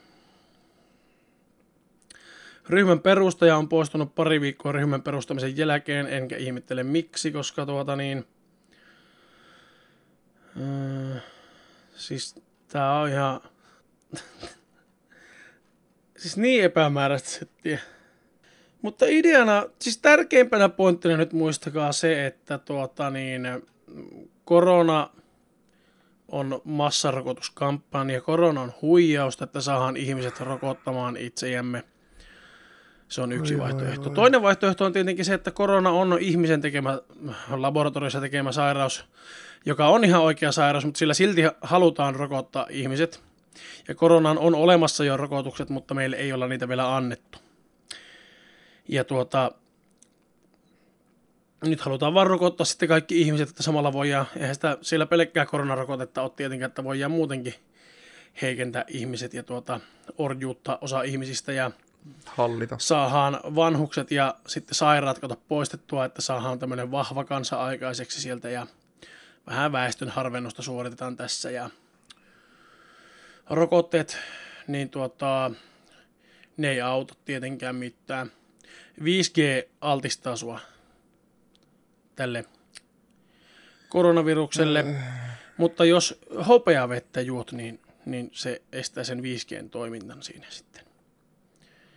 Ei, eikä tapaa sua ollenkaan. Se ei ole ollenkaan myrkyllistä tietenkään hopeamesi. Niitä juttuja ei kannata kuulla ollenkaan.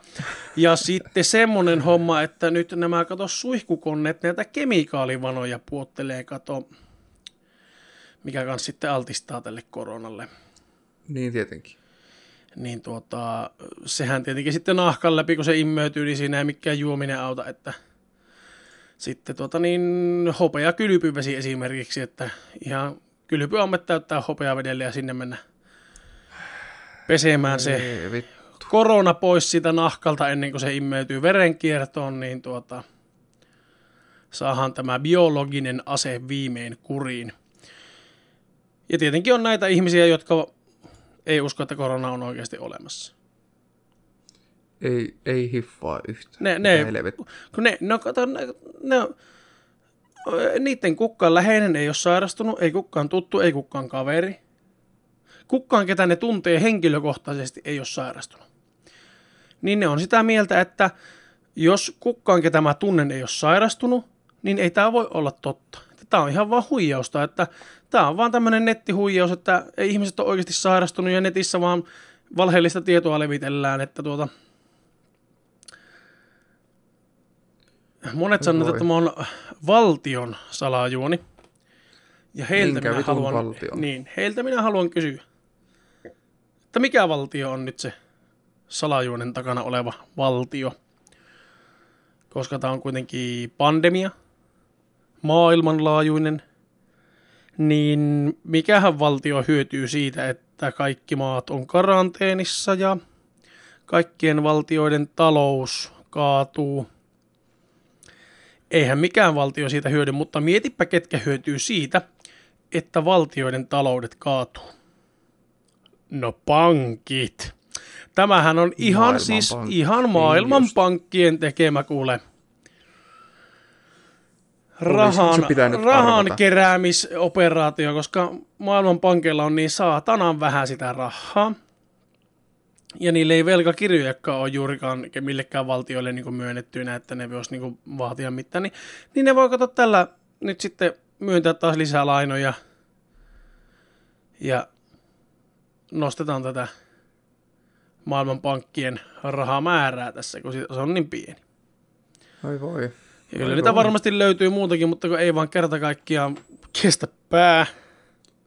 Ei, siis tää on se, mikä kaikista eniten saa vittu pahalle tuulelle näistä aiheista. Kaikista eniten mua vituttaa ne ihmiset, jotka ei usko koronaan ja mm. jotka tulee siellä kaupassa ihan nahkalle ja tulee siinä niin käytännössä iholle ja ne ei yhtään pidä minkäännäköisiä turvavälejä. Ja itselle ei ole sattunut, mutta on kuullut, että on tämmöistä sattunut, että on pyydetty, että voitko mennä vähän kauemmas, niin ollaan oltu vaan, että niin kuin sitä mieltä, että ei tämä ole mikään oikea sairaus, että, että miksi mun pitäisi mennä kauemmas, että mä saan tehdä mitä mä haluan ja haista vittu. Ei Sitten ihan välttämättä... vitusti on netissä niitä videoita ihmistä, jotka yskii toisten päälle, kun näkee vaikka, että niillä on joku hengityssuojain. Niin. Nimenomaan se, että, se, että tota, mulle on ihan sama, mihin sä itse uskot. Siis sä, sulla on oikeus ja vapaus uskoa ihan mihin sä ikinä haluat. Mutta sun pitää silti kunnioittaa muita ihmisiä, että niillä on kans mm. vapaus uskoa siihen, mihin ne haluaa. Ja jos se toinen ihminen sun lähistöllä uskoo koronavirukseen, koska se on ilmeisesti nykyään uskon asia, fakta, niin. se on, se on siis sun, se on joka usko tai et usko, että se, se, sen perusteella sairastutaan tässä. Niin jos se toinen uskoo siihen ja toinen ei, ja sä oot se, joka ei usko siihen. Se toinen pyytää, että voitko mennä kauemmas, että mä en halua tartuntaa, niin silloin kunnioitat sitä toista ihmistä ja meet kauemmas. Koska entä jos sä et anna sille toiselle tilaa, se kuuluu riskiryhmään, sulla tulee korona, sä tartutat sen sille ihmiselle, sä tapoit sen just. Hups, naps, Noin, tappoit ihmisen. Miten sulla noin niin kuin muuten menee? Että siis semmoinen yleinen kunnioittaminen, niin miten se voi olla niin saatanan vaikea, kun se kuitenkin normaalielämässä ennen tätä koko saatanan pandemiaa, niin kyllä semmoinen ympäristön huomioon ottaminen, niin, Ainakin se- jotenkin toimi. niin vaikka sitä ollaan siinä, siitä kaupoissa käyttäytymisestä puhuttu tässä podcastissa aikaisemmin, mutta se, että tota, yleisellä tasolla se on kuitenkin ihan ok tasoa. Niin miten se nyt voi olla vielä paskempaa, kun mm. kaikki on kuitenkin tässä samassa venneessä ja kaikilla on saatana samat rajoitukset ja samat oikeudet ja velvollisuudet, niin minkä takia sitten se on nyt jotenkin niin vitusti vaikeampaa? Eikä siitä. Eikö se nyt jos olisi helpompaa kunnioittaa ympärillä olevia ihmisiä tai antaa niille sitä tilaa? Nyt kun kaikki joutuu odottamaan, kun se yksi on siellä hyllyllä, niin ei mulla se enää vituta. Kun mä otan vuoroa jollekin maitohyllylle ja siellä joku mietiskelee ja sitten kun se ottaa siihen mä menen siihen, niin mä näen, että seuraava on jo mun perässä ottamassa vuoroa, että se pääsee mm-hmm. siihen maitohyllylle. Niin siinä vaiheessa me ollaan kaikki samassa maitohyllyjonossa siinä. Ei se ole enää toisen niinkö, ei se ole semmoista niinku parkkiin jäämistä tai toiselle vittuilua tai semmoista toisen haitolla olemista, vaan se on vaan vuoron odottamista. Niinpä. Närkästyttää. Suuresti. Mutta tämäpä oli tämmönen. Olisiko sulla ollut vielä jotakin salaliittoihin liittyvää asiaa sanottavana? Sano vaan.